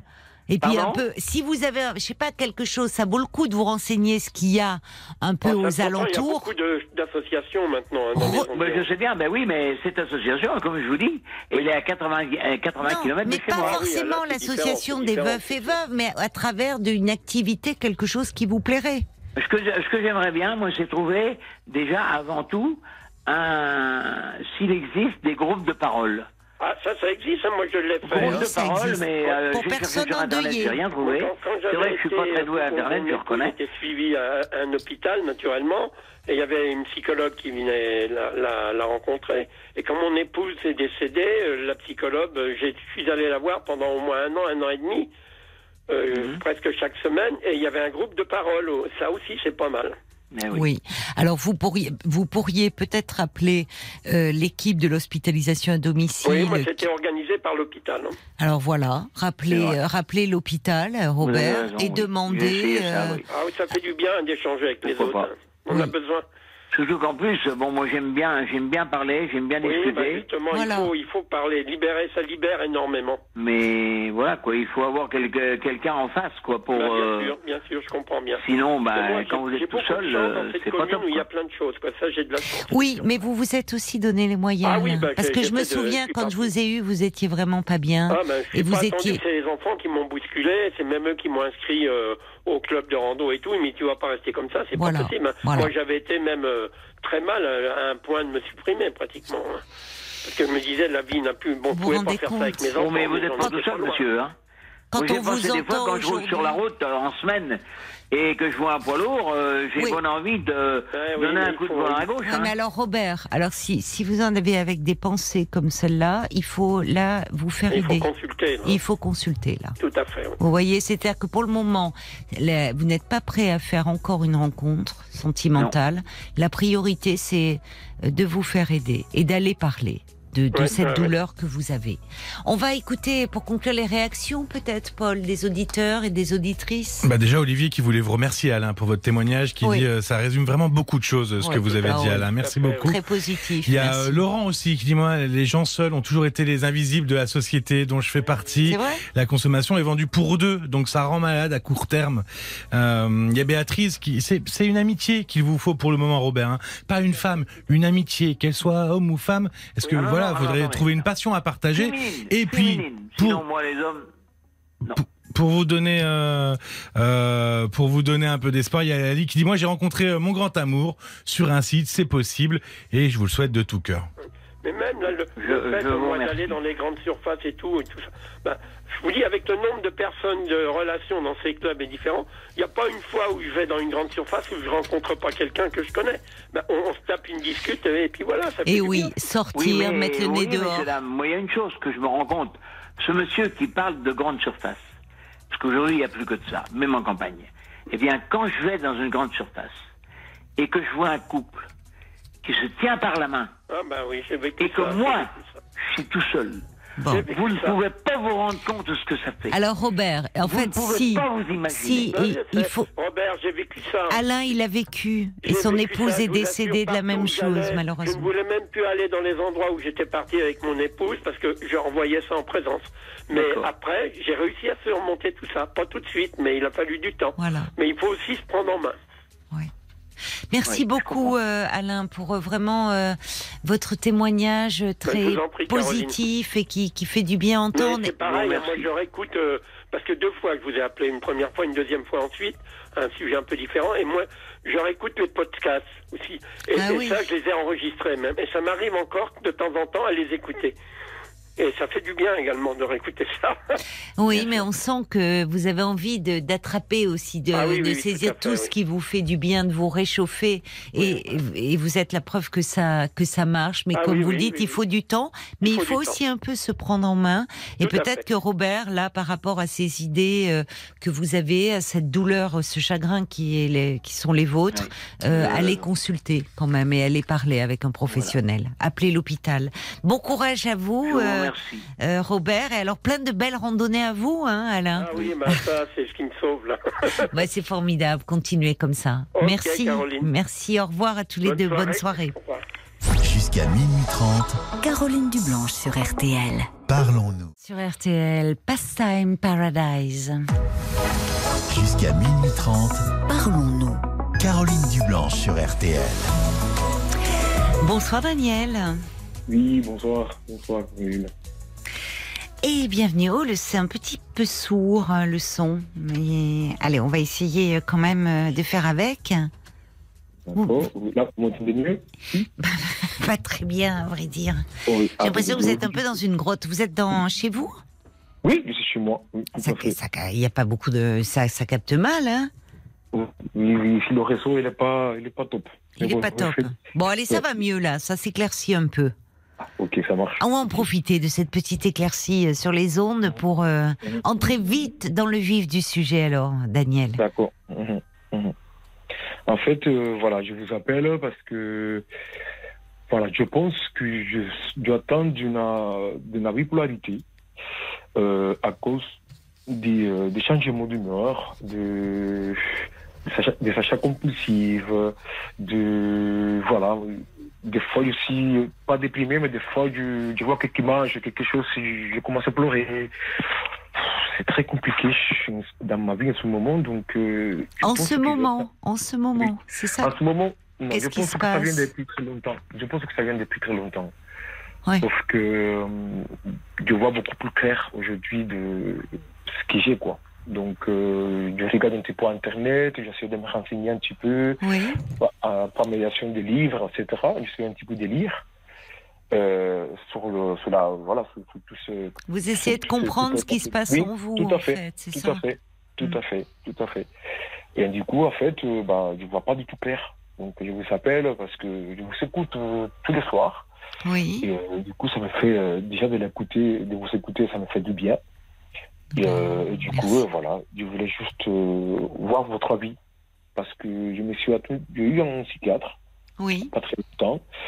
Euh, il expliquait un petit peu ce qui m'arrivait, etc. Donc après, bon, je pense qu'il n'a pas trop approfondi euh, dans, dans, le détail. Enfin, il n'a pas été vraiment dans le détail. Donc je pense qu'il a un petit peu accroché un petit peu, décroché un petit peu euh, avec. Donc je ne suis plus vu avec. Donc du coup, ben, voilà, je, suis un petit peu d'aller à droite à gauche, mais dans ma tête, en fait. Alors, euh, qu'est-ce qui ne va pas en fait? J'ai entendu vous me parler d'achat compulsif. Oui, voilà, par exemple, j'en ai toujours un besoin d'acheter. C'est quelque chose de très bizarre. Euh, j'ai toujours envie d'acheter quelque chose. Euh, si je, vois quelque chose qui me plaît, bah, j'ai envie de, de l'acheter en sachant quand même que je ne suis pas quelqu'un de riche.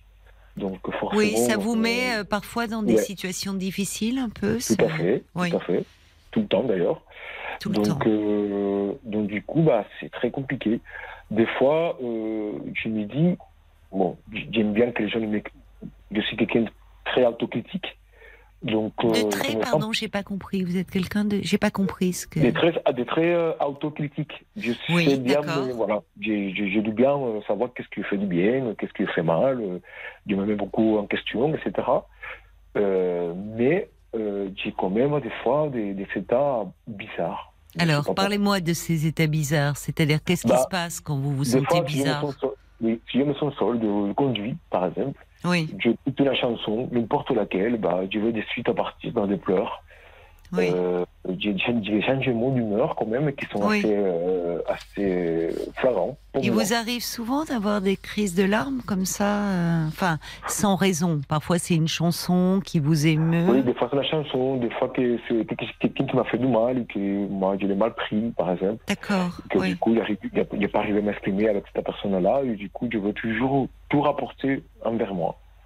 Donc. oui, vous avez tendance à euh, quand vous parlez d'être autocritique, c'est-à-dire à vous en prendre un peu à vous-même, à vous en vouloir, vous pensez responsable de, de, situation, de comportement, de ce qui vous arrive. Tout à fait. En revanche, j'ai beaucoup de gens, des amitiés, oui. qui, euh, qui en fait, ils ont besoin toujours des conseils. Et moi, je suis toujours là. Voilà, j'ai quelqu'un que, une amie à moi, qui est bipolaire, et en fait, elle m'a décrit un petit peu sa maladie. Et je me suis vu totalement dedans. Ah d'accord, c'est la question que vous vous posez si vous êtes euh, si vous ne souffrez pas de, bipolarité. Oui. tout à fait. Après, j'ai lu aussi qu'on était tous plus ou moins bipolaires. ah non. Ah non, on l'est pas. non. Ah non. alors, il faut se méfier d'Internet, il faut de, de, certains sites notamment.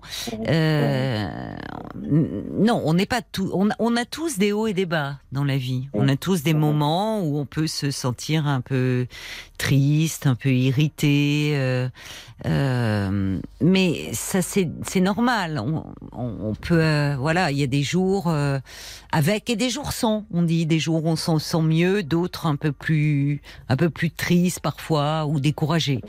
Mais la bipolarité, c'est vraiment quelque chose de particulier. Quand je dis qu'il y a des hauts et des bas, quand on est dans la bipolarité, les hauts c'est très très haut, c'est-à-dire qu'on est dans des états alors ce qu'on appelle maniaque, mais c'est-à-dire de, d'excitation intense, de qui fait qu'on n'en arrive plus à dormir, à presque les personnes en oublient à s'alimenter, qui vont, enfin, pendant et, et, mmh. et, les, et parfois, très rapidement, ça peut suivre de bas, d'humeur, alors basse, très très basse, où on sombre dans la dépression et une profonde dépression au point où on n'a plus envie de sortir de son lit, plus envie de rien faire. et avec des idées noires.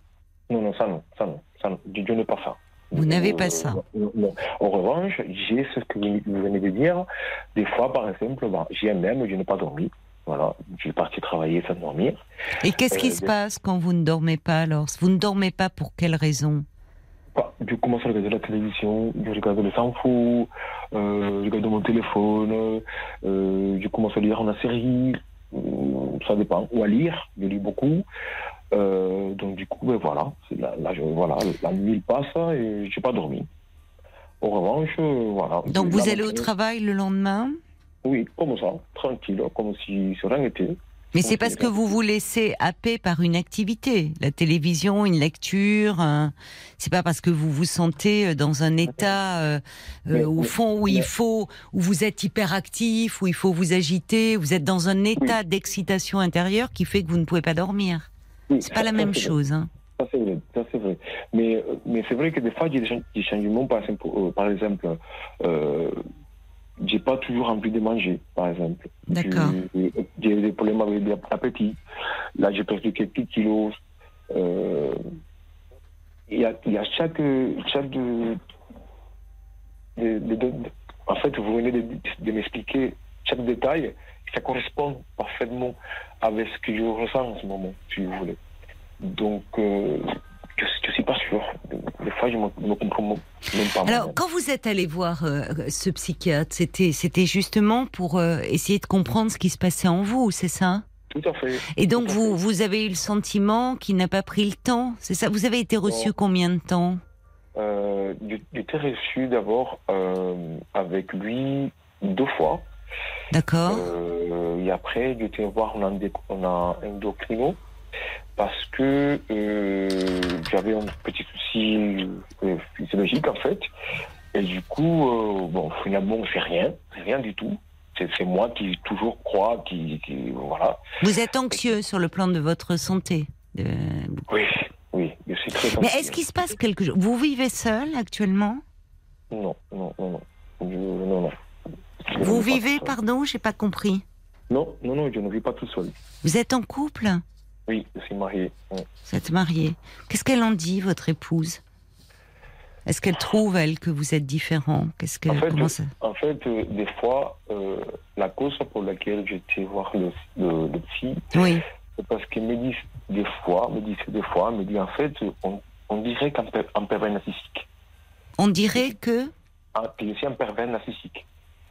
non, mais ça, c'est votre euh, épouse qui dit ça. Oui, oui, oui, tout à fait. Ça m'a fait tellement mal parce que j'ai un petit peu lu euh, la, la, dénomination, un petit peu la définition du, pervers, et en fait, je ne me trouve pas du tout dedans. Donc, vous, ça ne va pas dans votre couple en ce moment hum, Je ne sais pas. Bah, si, si quand on vous traite de pervers narcissique, en général, c'est pas un compliment. Je sais que c'est pas un compliment. Donc, elle vous en veut, votre femme Oui, mais ma femme, elle a eu un passé assez compliqué. Oui. Euh, donc du coup, euh, des fois, elle voit, des fois, elle voit moi un détail de son ancienne, euh, ancienne relation en fait.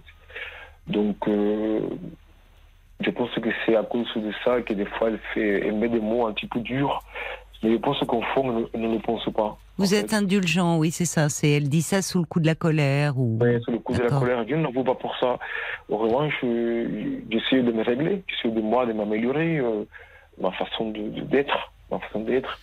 Mais je pense que ma douleur, elle est beaucoup plus profonde que ça.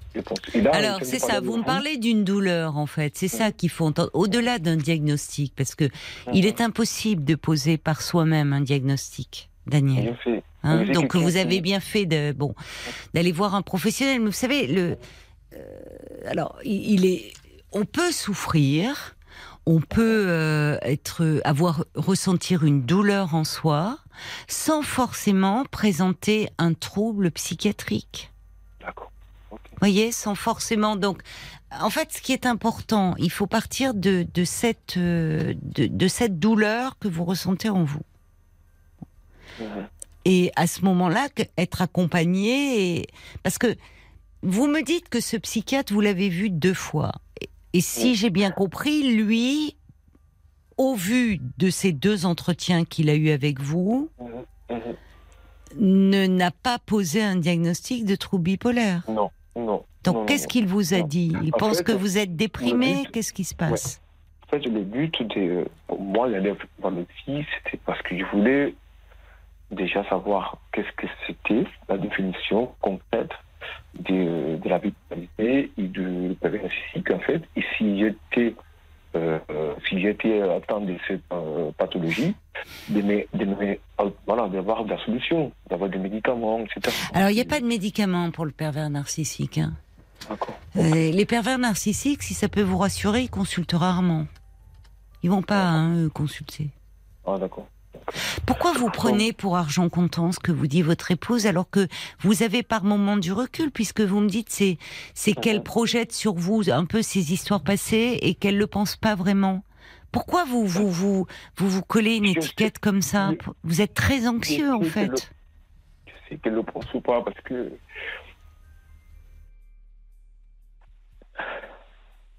je sais qu'elle ne le pense pas parce que c'est quelqu'un qui euh, qui m'aime beaucoup et qui a fait beaucoup pour moi, en fait. Donc, euh, euh, voilà. Mais vous êtes malheureux en ce moment. Vous êtes peut-être un peu déprimé. Comment vous vous sentez le matin quand vous vous réveillez? Je, parle là, vous me parlez de nuit que vous passez, bon, parfois sans dormir. Comment vous bah, commencez une journée? Donc, quand vous vous réveillez c'est un mécanisme. Voilà, je me lève, je prends un petit déjeuner des fois, des fois non. J'ai passé trois mois sans prendre de petit déjeuner, de boire un peu de l'eau et après je pars travailler. Euh, euh, voilà. Donc, euh, voilà. Mais est-ce que vous avez donc vous me parlez de crise de larmes, vous me parlez est-ce que par moment il vous arrive d'avoir des idées sombres? Non. non. Donc vous avez parfois un manque d'appétit, vous passez la nuit euh, parfois devant des écrans ou avec. Euh, mais vous vous, vous sentez-vous angoissé en ce moment? Est-ce que vous avez des angoisses J'ai des angoisses, oui. Une fois des angoisses. Je ne savais pas que c'était une angoisse non plus. Mais bon, après j'ai compris parce que j'aime bien lire, je m'informer, mais de communauté aussi, pour savoir qu'est-ce que c'est ça et qu'est-ce que c'est ça. Euh, Depuis combien de temps vous vous sentez mal en fait? Depuis très très longtemps. Alors, vous avez 39 ans. Vous avez un accent d'ailleurs qui vient d'où? De l'Afrique. De l'Afrique, d'accord. Quand vous dites euh, depuis très longtemps, vous vous sentez mal, c'est-à-dire depuis, depuis votre adolescence, depuis votre enfance? Oui, oui. Oui. Depuis très très longtemps, oui. Depuis ce que. Oui en grandissant, euh, je me rends compte, des fois, je me dis que c'est pas quelqu'un de bien. Du, oui. D'une angoisse estime de moi. Ça, c'est certain. Oui. Je, je, ne m'aime pas. Je ne m'aime pas. Parce que je ne m'aime pas. La question pour laquelle j'étais voir le, ce, ce, psychiatre aussi, c'était pour savoir si euh, j'étais complexe sur mon corps. Et, euh, oui. Euh, ça me, ça me, ça me, oui. fout la vie en l'air, quoi. Mais oui, je comprends. Donc c'est bien que vous ayez, enfin, vous, euh, c'est bien que vous ayez cette démarche-là, parce que vous avez effectivement besoin d'aide. Mm. C'est, c'est compliqué de vivre quand on ne s'aime pas et quand on. Euh, donc, euh, alors ce psychiatre, vous l'avez vu deux fois. Est-ce qu'il vous avait proposé de le de, de revenir ou c'est vous qui avez décidé d'arrêter avec lui? Euh, non, euh, en fait, euh, bah, je ne, il ne m'a pas proposé de revenir. D'accord. Donc, moi, je me suis je pensais que bon, c'était, c'était, la fin, quoi. Mais, voilà. Je, ben, c'est peut-être quelqu'un qui ne, qui, enfin, il, n'a pas compris, il est passé à côté de vous. oui, c'est quelqu'un de très gentil. Donc, c'est un monsieur extrêmement gentil. ben oui, il peut être gentil, mais alors, qu'est-ce qui s'est pas passé entre vous? Vous dites il est gentil, mais vous, vous, vous souffrez, semble-t-il, beaucoup. Et en fait, il vous propose pas d'accompagnement, il vous oriente pas. Tout à fait. Alors, c'est ça qui ne va pas. Parce qu'en fait, vous êtes allé faire une démarche parce que vous souffrez et vous avez besoin de comprendre de quoi vous souffrez au fond. Mm. C'est ça. De parler, au moins de parler de votre douleur avant. On pose pas un diagnostic comme ça en une fois. C'est rare. Vous savez, Caroline, je pense que de, où ça sort ma tristesse. oui, vous savez. Je, le sais, mais je ne sais pas le mettre des mots dessus.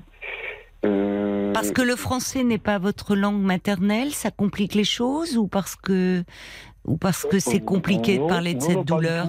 Non, non, pas du tout, pas du tout. C'est qu'en fait, bah, je n'arrive pas ou je ne veux pas mettre de mots sur ce qui m'arrive.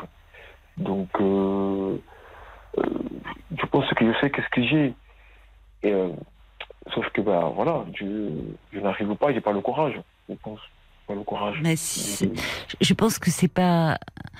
Je, vous rejoins parce que je pense que euh, les personnes qui entreprennent une démarche de psychothérapie ou de psychanalyse, mhm. elles ont une souffrance, elles ont une douleur qu'elles n'arrivent pas toujours à mettre en mots. Mais en fait, ce sont elles qui savent de quoi elles souffrent. Et nous, en les accompagnant, en mettant en place en fait un espace, un dispositif d'écoute, un temps régulier. Euh, on va aider à ce que la personne qui vient nous voir puisse mettre des mots sur ce dont elle souffre. Et, et c'est souvent beaucoup plus important que de porter un diagnostic. Tout à fait. Moi, je pense que je suis plus tourné là-dessus, en fait. Alors, en même temps, en disant cela, bon, parce que voilà, c'est euh, parfois la démarche du psychiatre qui peut être justement de porter un diagnostic et de soulager avec un traitement certains troubles et notamment les troubles bipolaires pour éviter ces, ces phases euh, euh, de dépression très profondes ou ces phases de manie. Et il y a des traitements qui soulagent. Mais là, j'entends que euh, vous souffrez, cette douleur, vous pensez savoir d'où elle vient. Simplement, vous avez du mal à mettre des mots là-dessus. Donc il faut que vous trouviez quelqu'un qui entende cela et qui vous accompagne. Et c'est pas en une ou deux fois que ça peut se faire, Daniel. Donc moi, je, ne peux que vous encourager à peut-être vous me faites du bien, désolé que vous coupe. Juste euh, ces, ces, mots, là, ça me fait énormément du bien. Et, euh, je, vous écoute. Je, pense que je ferai ça. Je vais faire ça, en fait. Aller voir euh, quelqu'un qui puisse vraiment m'accompagner là-dessus. Plutôt que mettre un diagnostic dessus, c'est de m'accompagner, juste, de m'entendre. S'il le faut, vous voyez, si par moment, il peut arriver d'ailleurs, parce que au cours de, la thérapie ou parce qu'il y a des symptômes qui émergent tels que l'angoisse qui va être trop importante, ou peut-être parce qu'on va se déprimer euh, et avoir des crises de larmes trop fréquentes. Peut-être qu'il peut y avoir un traitement qui peut être proposé. D'accord. Et si c'est, alors, un psychiatre, il vous le prescrit. Si vous voyez un psychanalyste, psychothérapeute, il peut vous orienter vers un médecin à ce moment-là. Mais en fait, moi, je pense que vous avez surtout, euh, au fond, vous avez le, point de départ, il est là. Vous, vous avez une douleur en vous. Vous pensez en connaître l'origine, mais ça vous est difficile d'en parler. Et donc pour ce, et la cause aussi. Vous connaissez la cause. Oui. Et, oui, mais vous savez, on peut connaître la cause, et souvent on la connaît, euh, et en même temps, on ne sait pas quoi faire de cette souffrance et de cette difficulté à vivre tellement malheureux. Mais j'entends que vous êtes malheureux, en fait. Et c'est de ça dont il faut s'occuper. Il faut euh, enlever ce poids-là que vous avez sur le cœur. Donc il faut que vous trouviez, vous, euh, peut-être, vous avez un médecin traitant? Désolé. Non, non, mais euh, il n'y a pas à être désolé, Daniel. Vous avez besoin aussi ça. Vous savez, il y a hum, pleurer, c'est déjà une façon de commencer à se consoler hein, de ce dont on souffre. Parfois, il y a des thérapies qui commencent où euh, on vient pour parler et puis on n'y arrive pas. Il y a, c'est des, des larmes, mais on revient quand même. Et on se dit euh, pourquoi je reviens puisque j'arrive pas à trouver les mots et que j'arrive pour le moment qu'à pleurer? Ben, c'est qu'il y a lieu de, c'est déjà quelque chose qui s'exprime. Et les mots vont venir, mais il faut vous donner du temps. Oui, tout à fait.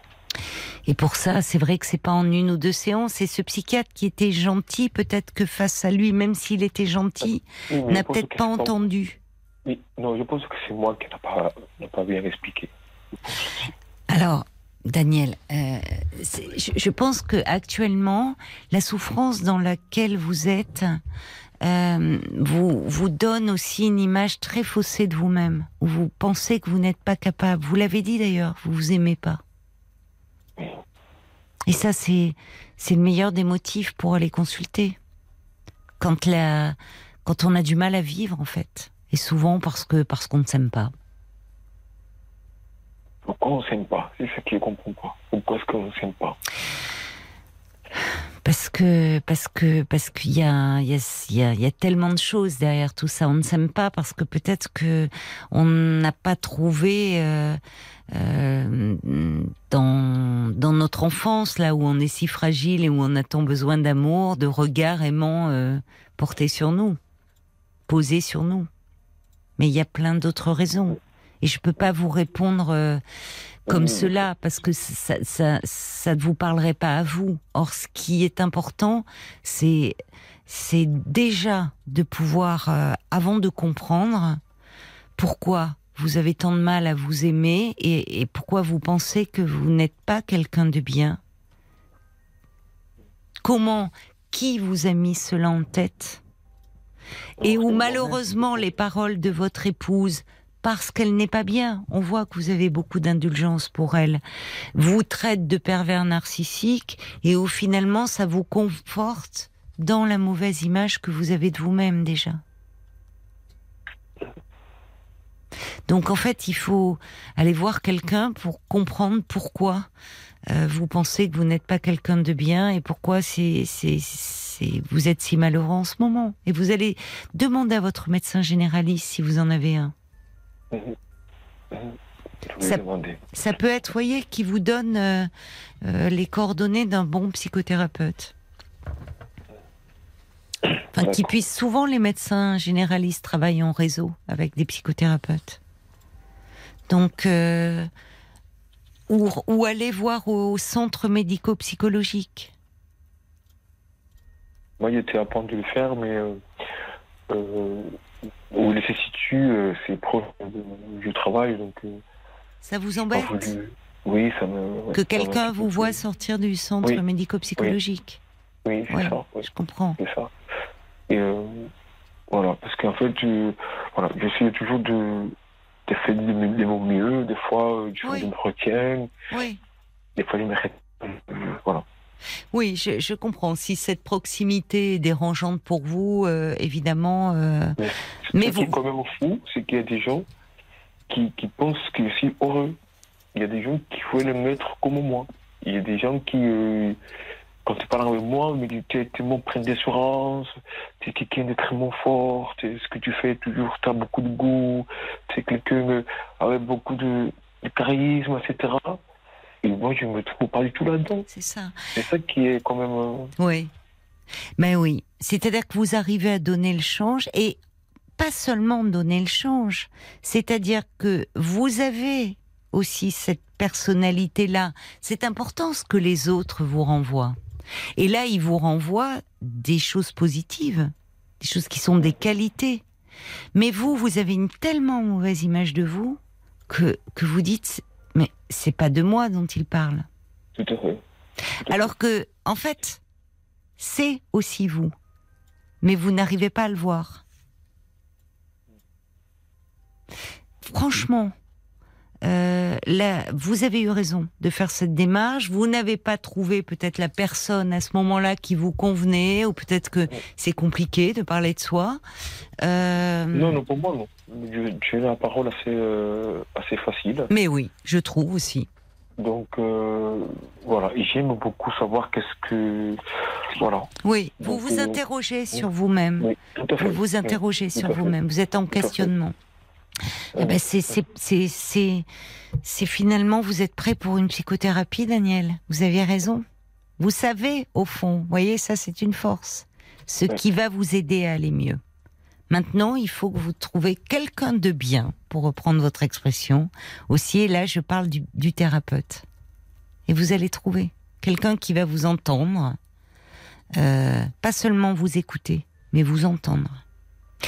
On va, les auditeurs justement écoutent, mais aussi certains entendent. Hein, je vois à travers leur euh, leur réaction, Paul. Et vous soutiennent aussi, euh, Daniel. Il y a Olivier qui dit il faut déjà du courage pour aller consulter. Vous en avez eu. Il faut continuer à parler, exprimer la cause est difficile. Il faut parler, ça fait du bien. Vous avez déjà euh, fait un grand pas en allant voir quelqu'un, puis en appelant ce soir. Vous êtes sur la bonne voie en tout cas. Et puis il y a Wena aussi qui vous comprend tout à fait, Daniel. Effectivement, difficile de parler de soi, peur de s'effondrer, d'autant plus que je pense, étant africaine et euh, de la même génération, la communication en famille était assez inexistante. Tout est tabou, parler de soi, c'est signe de faiblesse. Alors Daniel, s'il vous plaît, soyez indulgent avec vous et ayez confiance au professionnel qui saura vous tendre la main. Merci beaucoup. Et moi, j'ai une réaction de, de Bob White qui dit quand on vous écoute, on sent qu'il y a quelqu'un de bien, que vous êtes quelqu'un de bien. Donc, euh, il faut apprendre à vous aimer, à prendre confiance en, vous. Euh, et, c'était c'était bien ce que disait l'auditrice là sur le, courage, parce qu'à un moment vous avez dit, je pense que je manque de courage. Euh, ben non, vous avez eu le courage déjà d'aller d'aller faire une démarche vers un psy. Et c'est et ça, s'en demande. Elle a raison, l'auditrice. Ça demande du courage de se confronter à soi-même. Donc, il faut surtout enlever toutes ces, mauvaises images de, vous. Il y a Violaine aussi qui dit que Daniel se rassure. Euh, il est sûrement pas pervers narcissique. Euh, elle dit moi j'en ai connu un. Il ne cherchait pas de soutien. Il avait trop de plaisir à faire souffrir. Je vous confirme euh, effectivement ce que, ce que dit Violaine. Paul, une dernière chose peut-être pour conclure. Oui, il y a Nad qui dit on aurait envie de vous serrer dans nos bras, on sent un manque d'amour chez vous. Exactement. Tout à fait. Et l'homme au camélia qui dit aller consulter est justement signe qu'on prend soin de soi et il n'y a aucune honte à avoir. Mais non, vraiment. Donc, euh, Donnez-nous de vos nouvelles, Daniel. Vraiment. Merci beaucoup. Bonne soirée à toute l'équipe. Ben, merci euh, à vous pour, euh, pour cet échange et, et vraiment, euh, voilà, cherchez quelqu'un qui pourra vous accompagner. Je vous embrasse. Au revoir. Au revoir. Parlons-nous, Caroline Dublanche sur RTL. Jusqu'à minuit 30. Parlons-nous. Caroline Dublanche sur RTL. La nuit est à vous sur RTL de 22h à minuit et demi. Vous avez carte blanche pour me parler de tout ce qui vous tient à cœur. Alors, euh, je vous invite à appeler le standard de Parlons-nous au 09 69 39 10 11 pendant une demi-heure encore. Bonsoir Brigitte. Bonsoir Caroline. Eh bien, écoutez, Caroline, je voulais témoigner parce que j'arrivais du cinéma quand j'ai pris l'appel. Vous étiez avec Robert. Ah, d'accord. Qu'est-ce que vous êtes allé voir au cinéma? Euh, Je suis allée voir La Bonne Conduite. Euh, c'est avec qui ça? Bah, écoute, on y est à plusieurs. Enfin, ça m'a pas emballé, mais bon, c'était pour vous dire que quand on est tout seul, ah moi, je suis en milieu, je suis en milieu rural, donc euh, je pense que Robert, il est pas loin. Moi, il n'y a pas de cinéma au suite, donc euh, il faut se déplacer de 15 à 20 kilomètres. Oui. Et euh, moi, j'ai perdu mon compagnon en 2018. On est resté 30 ans ensemble. Oui. Donc c'était pour témoigner qu'il bah, faut réagir. Donc au début c'est pas simple, mais je me suis inscrite dans un club de randonnée. Oui. Et ah, bah, aussi, comme Alain. Oui. Oui, oui. Et puis je pense que là, c'est vraiment bien parce que il y a toutes sortes de personnes euh, et on crée de, l'amitié. Je crois que c'est important. Mais et je voulais dire à Robert, moi, ça m'arrive d'aller manger toute seule au restaurant. Ah oui. Ça, c'est, mais c'est bien. C'est non, non, mais c'est. Je vous dis ça parce que c'est rare. Hein. Eh ben, c'est beaucoup de personnes qui n'osent pas. Oui. Bah si. Puis un jour, elle avait plus de place. Elle me dit Est-ce que je peux vous mettre quelqu'un en face de vous? Bah pourquoi pas Ça me dérange pas. Puis maintenant, elle est habituée. je lui dis Si vous avez, il manque de place, je veux bien prendre les personnes en face de moi. Et puis, ben, ça tourne. Hein. Des fois, j'ai personne. Des fois, j'ai du monde. Et voilà. Je pense qu'à un moment donné, il faut se dire que moi, j'ai 68 ans, donc euh, il faut aussi se dire que si on ne va pas vers les autres, les gens ne viennent pas à nous. Hein. Oui, c'est vrai. Mais, mais vous êtes volontaire. Enfin, il y a ah bah un oui, moment. oui, oui, oui, oui. Ben, il faut parce que finalement, ça s'aperçoit que ben, les gens nous prennent en pitié parce que moi j'ai des super voisins, mais ils nous invitent, mais bon, ils sont en couple, puis ils sont âgés, mmh, et mmh. je me dis que ben voilà, il nous reste encore du temps à profiter de la vie. Mais donc oui. voilà, ben, l'année dernière, j'ai loué quelque chose, c'est parti en vacances. C'est la première fois que je partais toute seule. Donc ça m'a un peu pesé, mais après je suis allée au bord de la mer, j'ai fait du vélo, on rencontre des gens en fait, on fait des petites rencontres sur la plage, on discute avec d'autres personnes, voilà. Après, euh, je cherche pas d'avoir quelqu'un dans ma vie, mais c'est d'avoir de l'amitié avec des gens qu'on rencontre. Mais de continuer à vivre et de faire en sorte que cette vie, elle soit quand même jolie et agréable. Oui, et puis il faut positiver, parce que si on se lève tous les jours entre ce moment, alors l'actualité qui est pas terrible. Ah oui, ça je suis bien d'accord avec vous. Hein. C'est pas ça qui nous remonte le moral, je suis d'accord. Voilà, hein. et puis je pense qu'il faut à un moment donné, euh, ben, même si on a un compagnon, il faut pas s'empêcher de sortir, c'est pas de rester chez soi qui va. c'est vrai. Bah, ça ne le fera pas revenir. Et puis, euh, et puis, en même temps, comme vous dites, à rester chez soi entre ces quatre murs, on ne fait que s'enfoncer davantage. Mais euh, vous, vous, étiez mariée depuis depuis longtemps? Ah, mais Moi, j'étais pas mariée. On, était, on vivait ensemble. Vous viviez ensemble Voilà. Oui. J'ai été divorcée, on s'était rencontrés. Et puis, malheureusement, je l'ai accompagnée jusqu'en fin de vie. Il a eu un cancer du poumon. Donc, euh, voilà, je l'ai accompagnée jusqu'à ces derniers... Eh oui. Ces derniers eh oui. voilà. Et vous étiez jeune encore quand Parce que vous me dites, c'était en... Vous aviez... Oh, ben, moi, j'étais encore en activité. Lui, il était en retraite. Eh oui. avait la différence. Mais bon, après, voilà, il avait peur que me dit, bah, je sais pas ce que tu vas devenir, parce qu'on sortait beaucoup, on faisait beaucoup de choses. Oui. Et puis, ben, j'ai rebondi. Un jour, je suis passée, il y avait quelqu'un, des gens qui marchaient. Je dis, ben, euh, ben, si vous voulez venir essayer. Et puis, c'est comme ça que c'est venu. Puis voilà, après, ben, les choses se sont faites. Et puis, et puis, en milieu rural, contrairement à ce qu'il dit Robert, il y a des petites choses qui se font. Il y a des associations. Il y a, c'est plus facile. Enfin, moi, je vois, j'ai des collègues, des anciennes collègues qui sont dans des grandes villes. C'est plus compliqué qu'en milieu rural où on se connaît tous. Moi, je fais mon marché, on rencontre des gens, on discute. Voilà. Eh ben, c'est ce que me disait Oriane, là, qui, qui réalise l'émission. Elle a une tante, je crois, qui est dans un village où il y a 7 habitants. Donc, c'est vraiment, on peut difficilement faire plus petit. Et elle me disait que sa tante était très active. Alors, elle allait dans le village voisin. Et moi, j'ai une sœur qui vit aussi dans un village. Mais je trouve, alors, particulièrement l'été, il y a une vie euh, incroyable. Il y, a plein de trucs, des festivals et autres. Il y a plein de choses qui se font euh, avec des personnalités. Je trouve qu'on trouve euh, et, et, comme vous dites, y a, en fait, on est moins anonyme que dans les grandes villes. Ah oui, Même s'il y a plus d'activités dans les grandes villes. Ouais, un jour, je sais pas ce que j'aurais dit. Ben, euh, je sais pas ce que. On était plusieurs. C'est bon. Si on se faisait tous une sortie restaurant. Oui. il y avait des gens mariés. Ben, elle dit ben, est-ce qu'on peut emmener les mariés? Oh, ben, Pourquoi pas? De, de, 10, on est passé à 30. Hein. Ah oui, d'accord. Ben, en fait, voilà, je pense qu'à un moment donné, euh, il faut se dire que. Y a, en, enfin, moi, je, je, défends le milieu rural. Il y a des petits marchés, il y a des petites fêtes. Mais il faut oser y aller. Puis après, une fois qu'on on, on arrive toujours à rencontrer d'autres personnes. Oui.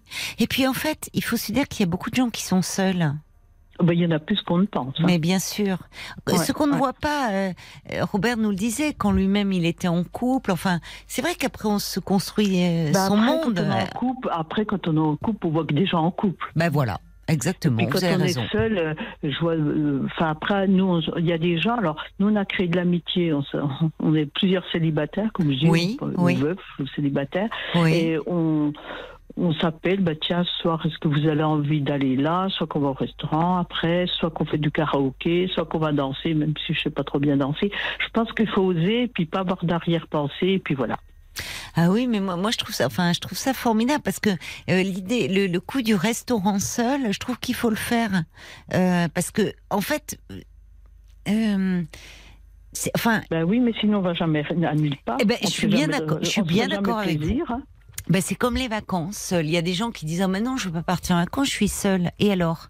Parce qu'on est seul, ah, il ne faut plus vivre. Ouais, alors faut dire à Robert que en fonction des caisses de retraite, on peut avoir des vacances pour les gens qui sont tout seuls où ils nous proposent soit de partager une chambre avec une autre personne, soit ouais, moi euh, j'avais reçu un euh, j'avais reçu par ma caisse de retraite et puis il y a une émission que moi je suis beaucoup où, j'ai appris, c'est vrai, ça s'appelle Happy Visio. Ah, je sais pas ce que c'est. C'est gratuit, c'est un site qui est gratuit, c'est pour les gens de plus de 60 ans, oui. donc on chat, enfin tout ça. Et il y a des ateliers cuisine, en, bon, en visio. Hein. Oui. Il, y a, hum, il faut des émissions pour les gens qui ont perdu, le deuil, faire son deuil. Ah et c'est là que j'ai vu, c'est là que j'ai appris qu'il y avait des, euh, oui, des clubs de vacances pour les gens qui sont tout seuls. Ah bon? Et, et, organisé par euh, les caisses de retraite, certaines caisses de retraite? Oui, et alors, vous allez, euh, vous prévoyez euh, peut-être pour euh, pour les prochaines vacances de... Alors moi, j'aimerais bien faire Saint-Jacques-de-Compostelle. Ah. J'aimerais bien trouver quelqu'un pour faire Saint-Jacques-de-Compostelle. Ah, C'est pas évident parce que vous faut bien s'entendre, mais voilà, je me dis pourquoi pas. Mais alors, il y a c'est Jean-Christophe Ruffin qui a fait un livre sur Saint-Jacques-de-Compostelle. Il dit que même quand on part seul, de toute façon, on fait des rencontres. Oui, il y a, y a toujours du monde sur le chemin, mais je comprends que on s'entraîne plus à deux de partir à deux que de partir. C'est vrai pour marcher. Mais comme vous dites, pour le coup, alors là, il faut vraiment bien s'entendre. Ouais, ouais, ouais, je pense que. Ben après, je me dis qu'il y a peut-être sûrement des associations qui nous réunissent pour nous, voilà. Mais c'est pour ça qu'il faut dire à Robert, puis c'est tout récent. Moi, je pense que en oui. 2022, 2022, oui, Mais oui, moi je trouve que c'est très récent, donc il peut pas. Euh, il faut qu'il fasse le deuil, il faut qu'il se fasse aider parce qu'il y a des associations. Hein. Oui, c'est ça. Quand il parlait de groupes de parole, euh, il existe des associations. Ah, il pourrait demander à l'hôpital, à son médecin, enfin. Ah oui, puis même en milieu rural, il y a des gens qui se déplacent. Hein. Ça, je suis contente de vous l'entendre dire parce que c'est vrai que dans les dans les villes, on a toujours tendance à considérer qu'il se passe rien quoi en milieu rural. Ah, Alors qu'en fait, il y a une il y a une vie associative, même euh, sportive, même artistique, beaucoup plus importante qu'on ne le pense. Vous voyez, il y a une toute petite ville à côté. J'ai vu sur le journal, parce que j'achète le journal, où ils vont faire une conférence sur euh, la fin de vie. Oui. Donc, euh, on paye 2 euros. Donc, j'allais dire après, bon, on est intéressé ou pas, mais je pense qu'après, il faut être curieux de ce qui se fait dans nos villages ou autour de nos villages. Et ça, c'est très bien le journal. Euh, je suis d'accord avec vous.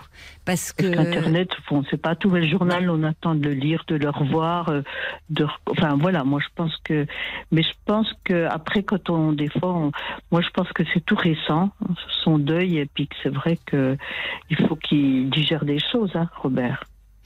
Mais c'est ça, il parlait de son ambivalence. Euh, je, vous rejoins complètement là-dessus. C'est-à-dire que ça, ça fait, euh, on est compte, ça fait un an, quoi, un petit peu plus d'un ah bah an. Oui, puis on n'oublie pas quelqu'un comme ça, ça ne se passe pas du jour au lendemain. Hein. Bah non, surtout qu'enfin, 52 ans de vie de couple. Oui, donc j'allais dire c'est quand même euh, quelque chose. c'est hein. presque toute une vie, enfin. Bah, toute une vie, c'est pour ça que je pense que c'est vrai qu'on le dit pas assez, mais je pense que les gens, euh, enfin, moi j'ai l'impression que les gens veulent rencontrer tout de suite quelqu'un pour oublier. Oui. Je suis pas sûre de, de courir après quelqu'un, on va oublier la personne avec qui on a vécu. Hein. Non, et puis souvent, euh, mais vous avez raison, c'est comme si, euh, les, enfin, le, le la douleur est tellement intense que on, se raccroche, on se dit que une autre personne va va, va permettre de d'apaiser cela. Mais souvent, en fait, tant qu'on n'est pas un peu, euh, comment dire, et qui sait pas souffrir de solitude, parce que c'est ce qui est le plus dur. La journée, ça va, mais le soir, c'est vrai que c'est compliqué. c'est ce qu'il nous disait. Mais c'est vrai qu'on on peut pas, enfin, on peut pas demander euh, à un autre aussi de de, de, de, porter le chagrin, parce que ah moi, j'entends des euh, des femmes, notamment des, des auditrices, m'avaient appelé où elles disaient qu'elles avaient rencontré un monsieur qui était veuf, mais en fait, elles ne trouvaient pas leur place dans ce nouveau couple, parce que parce que l'absente était encore trop présente, ah quoi, bah dans le cœur, dans l'esprit voilà, Moi, je crois que voilà. Et puis, je pense qu'il faut pas prendre quelqu'un pour euh, dire bah, parce qu'on s'ennuie ou parce que oh il faut rompre la solitude, on prend quelqu'un. Ben non, parce que ça va marcher. Mais non, parce qu'à ce moment-là, on prend un animal de compagnie. Bah oui, oui, oui, moi. Mais bon, après, on, on, est dans une société où les gens, quand même, font pas beaucoup d'efforts. Hein. Alors, euh, on est, euh, vous, vous, parlez, enfin, il y a beaucoup d'individualisme, il y a quand même, ah oui, euh, c'est vrai que, ben, on se. Alors justement, c'est là où on dit le milieu rural par rapport aux grandes villes. Moi, je vois, enfin, quand je je pars justement en province, je, je trouve à chaque fois ou après l'été, la coupure de l'été, je, je trouve que les grandes villes, notamment Paris, qui certes est une très belle ville, mais est une ville dure au niveau rapport humain. Ah bah oui, de toute façon, moi c'est pour ça que je ne veux pas déménager sur des grandes villes parce que on y trouve encore, bon, même s'il n'y a pas tout en milieu rural, mais on a une certaine qualité de vie qu'on n'a pas en milieu urbain. Ah mais ça c'est vrai. Et puis bon, euh, vous voyez, enfin tout le monde et euh, si vous prenez, on prend les transports en commun, tout le monde. En fait, vous avez du mal. Moi, je, ce qui me frappe à chaque fois quand je reviens, c'est on a du mal à croiser un regard en fait. Ah bah les gens, ils sont tous sur leur téléphone, sont tous avec leurs écouteurs. Vous ne croisez plus, on ne croise plus un regard. Ah, ah oui, mais je vois Paul qui, qui hein. ronchonne à côté. C'est peut-être générationnel. mais je suis désolée. Si, si, mais moi ça me frappe. Je suis désolée. Bah, d'ailleurs, on a le, gros problème. Si les gens ils se parlent plus en fait. Je suis désolée. Bah Et tout se passe par appli. Moi, j'ai arrêté de, sourire dans le métro parce que j'avais trop l'impression de passer pour un bonnet. Donc... Euh. Ben moi, je me souviens quand j'ai débarqué à Paris, euh, les premières fois que je prenais le métro, je m'asseyais. Euh, la promiscuité du métro, quand on s'assoit sur le, à côté de quelqu'un, je disais bonjour. En fait. Ils ne répondent pas mais en fait, surtout, ils me regardaient, ils baissaient la tête, ils étaient super mal, j'ai vite compris. Hein, mais au départ, ça me paraissait dingue de m'asseoir, d'être dans une proximité, promiscuité physique à côté de mmh. quelqu'un et de pas dire bonjour. Comme quand vous allez dans un train, vous vous dites, je vais passer 5 heures à côté de quelqu'un, on va pas se dire bonjour. Bon. Ah bah non, je dis pas. Oh bah non, moi j'ai fait, j'ai fait un, oui, 5 heures de train. Le monsieur, mais il m'a même pas adressé la parole à côté. Hein. Bah, si vous avez un sourire, c'est déjà pas mal, oui. Non, non, mais je suis d'accord avec pas, Hein. Il, il, enfin, il était sur son portable, il regardait un film. Ah oui, il regardait un film, et puis je me suis dit, bah, voilà. Toute la soirée, enfin, puis après, il a téléphoné. Il a fait que ça, oui. Je me dis, ouais, donc c'est triste de prendre le train maintenant. Hein. Ah mais il y a plus de non non mais moi je alors moi je vous rejoins mais complètement euh, je, je, trouve que en fait, tout passe. D'ailleurs, regardez ce que ce qu'on entend dans l'émission, c'est que la difficulté à faire des rencontres. Alors là, on en parlait sur le plan amoureux, et je trouve que vos paroles sont pleines de sagesse parce que on n'est pas dans les meilleures conditions quand on veut rencontrer, même si même si on comprend. Enfin, moi j'entendais Robert et combien d'autres. Il y a, il y a une telle douleur qu'on veut rencontrer pour ne plus être seul en fait, parce que cette solitude elle est terrible. Mais, mais, je, suis d'accord avec vous. Ça résout les problèmes. Hein. Non, ça ne résout pas les problèmes. Après on nous met, on nous met face, à, enfin, on est face à une réalité, puis du coup on est encore bien plus déçu. Bah, et puis en plus l'autre, en fait, comment il peut trouver sa place? Il a le sentiment, c'est pas très valorisant de dire au fond je suis avec toi, mais parce que je supporte pas d'être seul. Bah oui, mais malheureusement il y a quand même euh, que ce soit homme ou femme hein, qui ont du mal. Euh, ben, je connais quelqu'un, elle me dit j'ai préféré euh, tout de suite me mettre avec quelqu'un parce que je peux pas rester toute seule à manger, à regarder la télé. Enfin voilà, après c'est c'est une habitude, hein, on prend vite des habitudes. Hein. Oui, puis il y a des personnalités aussi, je mm. pense, mm. Euh, peut-être plus plus dépendantes. Mais euh, bon, enfin, on voit on voit qu'il est possible, euh, comme vous dites, de, mm, enfin.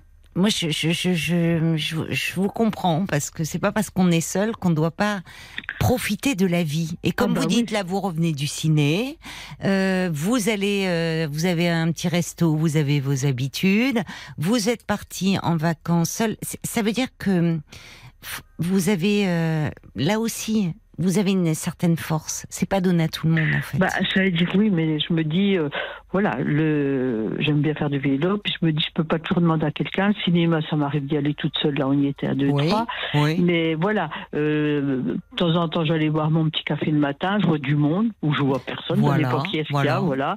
Et puis après, voilà, ça en reste là, voilà. Mm. Mais des fois, c'est pas toujours bien vu non plus.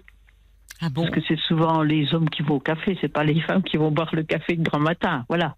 Ah oui, oui, oui. Bah, mm, écoutez, mm. on s'en fiche du candidaton. Hein. oui. Mais bon, je pense qu'il faut, faut que les gens s'habituent à vivre, euh, à faire d'autres choses.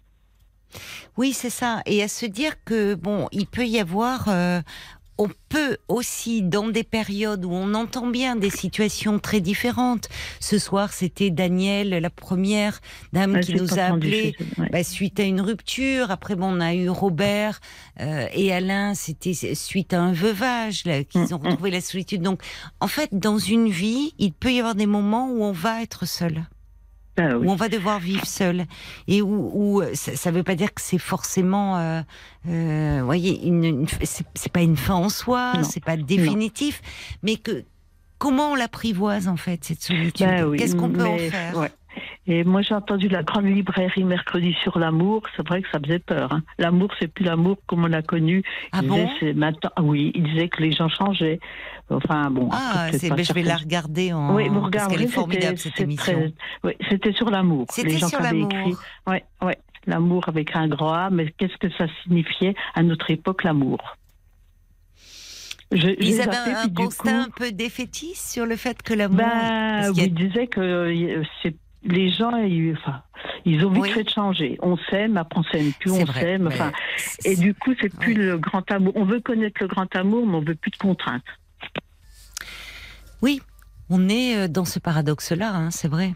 C'est enfin, aujourd'hui, on ne ça va très vite, ça change. On est, c'est un peu comme euh, dans cette logique, eh ben, un peu de consommation en fait. On peut consommer de l'autre comme euh, hum. comme des, des objets ce qui interroge, moi je, je sais pas, ça m'interroge quand même. Le fait qu'au fond, de plus en plus, pour rencontrer, y compris sur le plan amoureux, quelle que soit la génération, on doit passer par des applis. Ouais. Enfin, beaucoup, c'est comment se rencontrer. J'ai envie de rencontrer. C'est un site. Et, encore une fois, il y a de très belles histoires, de très belles rencontres. J'ai été sur des sites, mais je m'aperçois qu'il y a quand même des gens un peu dérangés. Hein. Ah bon? Oui. Oui, parce que tout de ah suite ils vont au sexe et puis il faut tout de suite. Hein. On ne peut pas se rencontrer, on ne peut pas discuter. Je dis pas pour tout. Oui. Ah bon, dès les premiers échanges Oui, euh, comme si on était un peu de la marchandise qu'on achète, qu'on. Alors quand, quand on leur dit bon moi, on a des, moi c'était dans le sport, je voulais quelqu'un qui aime bien marcher tout ça, puis je m'aperçois que derrière tout ça, sur une personne, je sais pas ce que je lui dis, ben ah ben non, il me dit je suis jamais libre le week-end. Ah ben, je me suis dit il doit être marié. C'était ça. Il était marié. Oui, c'est ça, voilà. D'accord. Oui, oui, oui. Heureusement, vous êtes oui, Après, tous les sites sont pas euh, comme ça, hein, mais je pense que le mieux, c'est de rencontrer les gens en, vrai pour pouvoir euh, échanger. Oui, c'est que ça doit, ça peut être un moyen. Mais ce qui est fou, mm. c'est que même on voit des plus jeunes, ça, ça dit quelque chose de notre époque et de notre société. Au fond, la ben rencontre avec l'autre est devenue difficile. Et paradoxalement, je rebondis sur ce que vous disiez, euh, euh, vraiment, euh, Brigitte, c'est que en partant seul, y compris en vacances, c'est là où on peut être beaucoup plus ouvert au fond aux autres et à la rencontre. Parce que quand on est en des belles rencontres, hein, que ce soit avec des gens qui sont en couple. Là, moi, je sais que j'ai bon, je fais de la marche nordique, j'ai marché sur la plage. Après, ben, ah oui, alors j'ai mon vélo qui avait déraillé. Ah, je dis que je sais pas comment je vais le remettre. Bon, et puis d'un seul coup, il y a un monsieur qui vient. Oh, ben, il me dit, j'ai vu avec ma femme que vous étiez un petit peu en peine, il était oui. en face. Il me dit, je vais vous donner un coup de main, puis si vous avez un souci, n'hésitez pas. Oh, ben, j'espère que je ne vais pas dérailler tous les jours, que je vais partir.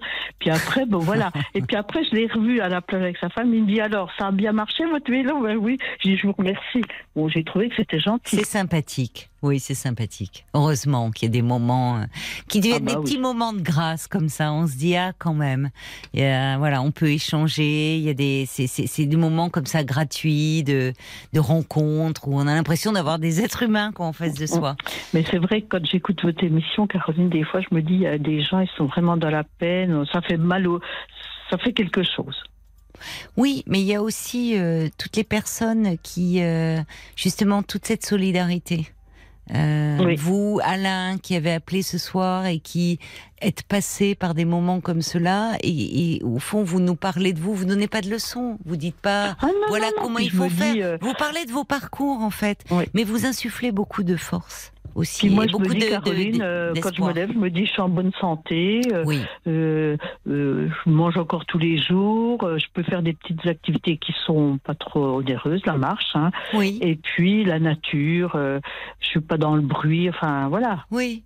Mais vous savez, en fait, vous savez profiter de la vie. C'est précieux ça. Il y a ah bah beaucoup de gens qui ne savent pas profiter de la vie. Et c'est pas une question de moyens. Il y a des gens, ils ont des moyens, ils ne manquent pas d'argent, ils ne savent pas profiter de la vie. En fait, des bonheurs simples de la vie. Palier, c'est aller dans un petit resto, s'attarder en terrasse, euh, pouvoir prendre le temps et en fait euh, aussi euh, la qualité du moment, des échanges que l'on a euh, avec nos proches ou avec d'autres personnes. Moi, des fois, je vais au restaurant, mais des fois, je suis étonnée. Euh, à côté de moi, il y avait un couple. Ils ont tous les deux, enfin, ils avaient deux enfants. Tous les quatre, ils avaient chacun leur portable. Ils ont été les quatre à, faire je sais pas quoi sur leur portable. Je me suis dit, pourquoi ils sont venus au restaurant moi-même? Mais bon. mais ça, je trouve ça. Il n'y a pas eu d'échange chacun, ben, chacun dans son monde, quoi, chacun dans son univers. Donc hum, finalement, hum, on est hum. au resto et on partage que de la nourriture. Super. Ben oui. Eh, mais bon. Euh, alors, Je vois, il y a des, c'est générationnel. Je vois Paul. Euh, qu'est-ce qu'il y a, Paul? Je te vois rouspéter. Bon, déjà, moi, je peux vous dire que quand je rentre avec le petit dans un train ou dans un avion, j'ai pas de bonjour. Hein. Les gens, ils font la tête. Hein. Ah ben, moi, j'ai ah bah voyagé ce week-end. Ben, j'avais une petite fille de 20 mois en face de moi, et justement, ça m'a, euh, ça m'a égayé le voyage. Alors c'est vrai qu'elle venait beaucoup et tout. En plus, j'avais mon petit chien, mais euh, je trouve qu'au contraire, la présence d'animaux ou d'enfants, ça, bah, ça apporte une... Il y en a qui font la tronche. Hein. Oui, mais pas bah, tous, pas tous. et on a tous eu des enfants un jour. Bah, exactement. Voilà, Puis ça à côté, ça mène un côté joyeux. Alors il y a quelqu'un. J'ai pris le métro, j'ai pris le métro. La petite fille elle m'a attendu son nounours. Ah, j'ai dit tu me le donnes? Et la dame me dit bah vous avez de la chance parce que d'habitude elle cause pas, mais elle me faisait des sourires, je refaisais. Eh ben voilà. Et bah, puis voilà. après, je me dis, la petite, euh, elle était marrante, puis bon, elle m'avait rien fait, puis elle trouvait le temps long, hein, c'est ce que je me dis. Il y a des fois, il trouvait le temps long. Mais oui, mais oui. Euh, Donc c'est de la vie, c'est euh, voilà. Alors il y a quelqu'un à propos du monde rural qui dit, nous, on, nous sommes 3500 sur l'université Interage dans le Calvados. Alors il dit, c'est bête parce qu'après le cours, tout le monde ne pense qu'à une seule chose, c'est de rentrer chacun de son côté. C'est triste. Oui, c'est dommage. Alors cette personne dit, heureusement, j'ai découvert la chorale. Alors peut-être qu'au fond, chacun rentre tout seul de son côté, en étant un petit peu triste, et que parfois, comme vous, bah, Brigitte, il en faut un ou une qui disent si on allait se prendre un petit verre en sortant. Et au fond, il y en a certainement qui seraient ravis. Alors, ce qu'il pourrait faire euh, Robert, moi, ce que j'ai, bon, moi j'ai une voiture, puis il y a des gens qui n'ont pas de voiture ou qui n'ont pas les moyens. Et ben du coup, moi je demande qu'on fasse tous du covoiturage. Quand on va marcher, euh, on, ceux qui n'ont pas de voiture, on, emmène les dames ou les messieurs qui n'ont pas de voiture, et on change, on tourne. Une semaine, aujourd'hui c'est moi qui, qui ai monté d'autres personnes, on était cinq, et puis la semaine d'après ça sera une autre. Donc ça, il y a de l'amitié qui se fait. Oui, mais vous êtes très positive et je comprends enfin que vous créez comme ça autour de vous euh, de l'amitié parce que vous semblez être quelqu'un de très agréable à vivre. Hein. Franchement, ah bah, enfin, vous avez des attentions, quoi. Attendez, je me prends plus la tête. Hein. Quand il nous arrive des, un malheur puis qu'on s'y attend pas, oui. il y a d'autres choses plus importantes dans la vie que de. Voilà. Il faut vivre maintenant. Il y a Paul, alors Paul qui qui va pas que prendre la parole pour ronchonner sur son sort, mais pour aussi euh, nous nous lire un peu vos messages. Il y a Bob White qui est admiratif de votre témoignage, qui respire la sincérité, l'honnêteté et puis surtout l'amour. C'est ce qu'il dit. Soyez heureuse, vivez pleinement. Et puis euh, il y a Olivier aussi qui dit euh, oui le milieu, milieu rural, oui il y a beaucoup de choses. Bon, faut chercher, se forcer un peu, pas se laisser mm. aller. Et, et alors il disait, c'est marrant, oui personne ne se regarde à Paris, mais même avant le téléphone portable, personne ne se regardait. Oui, et puis dit au travail, c'est pareil. C'est très dur de faire euh, lâcher le téléphone euh, aux gens. Ben oui, c'est bah vrai. On est, une génération comme ça. Hein. Bah écoutez, c'est connu. Il y a des endroits où les gens bossent dans des open space. En fait, au lieu de se lever pour aller dans euh, le bureau, parler directement à la personne, ils s'envoient un mail. Enfin, moi, ça, me fait hurler, quoi. Ça me fait bah, hurler. C'est pour éviter les haleines, ça. C'est bien. Non, non, mais enfin, c'est, c'est fou qu'on en arrive là. Euh, et c'est comme les caisses, c'est comme les caisses. L'autre jour, la dame, elle me dit, vous n'avez pas la caisse où il n'y a personne? Je la regarde, je lui dis, ah non, parce que demain, s'il n'y a plus de caissière, ça va être triste pour tout le monde. Ah bah écoutez, je suis comme vous, parce que je faisais mes courses, on me dit mais allez là-bas, il y a les caisses. Bah, j'ai dit bah non, moi je veux parler à quelqu'un. Voilà, je veux un être humain en face de moi, avec qui je peux discuter. Et alors je comprends d'autant plus euh, les personnes âgées qui vont faire leurs courses, parce qu'on dit alors elles, vont, elles vont aller sur des caisses automatiques, sur des bornes. Mais qu'est-ce que c'est que cette vie là où on communique avec des bornes? Enfin bon, euh, oh, il y aurait beaucoup à dire. Moi je reviens un peu de la province, donc en plus c'est vrai que je suis en plein dedans et, et c'est vrai que les journaux, la presse régionale. Eh ben, elle fait un travail formidable. Et le journal régional, ça permet de voir ce qui se passe dans sa ah bah région. et il se passe beaucoup de choses en région. Donc vous avez raison euh, d'en parler. Merci beaucoup pour cet échange très agréable, ma chère Brigitte. Je vous embrasse. Eh ben, je vous souhaite euh, une bonne soirée, puis peut-être une prochaine ah fois. Ben, une prochaine fois, j'espère. Bonne nuit. Bonne nuit. Au revoir. Au revoir. au revoir. C'est un plaisir de vous retrouver et de, discuter avec vous. Voilà, c'est fini pour ce soir, mais je vous embrasse, je vous souhaite une très belle nuit. Et puis on sera là avec toute la petite équipe dès 22h, c'est promis. À ce soir.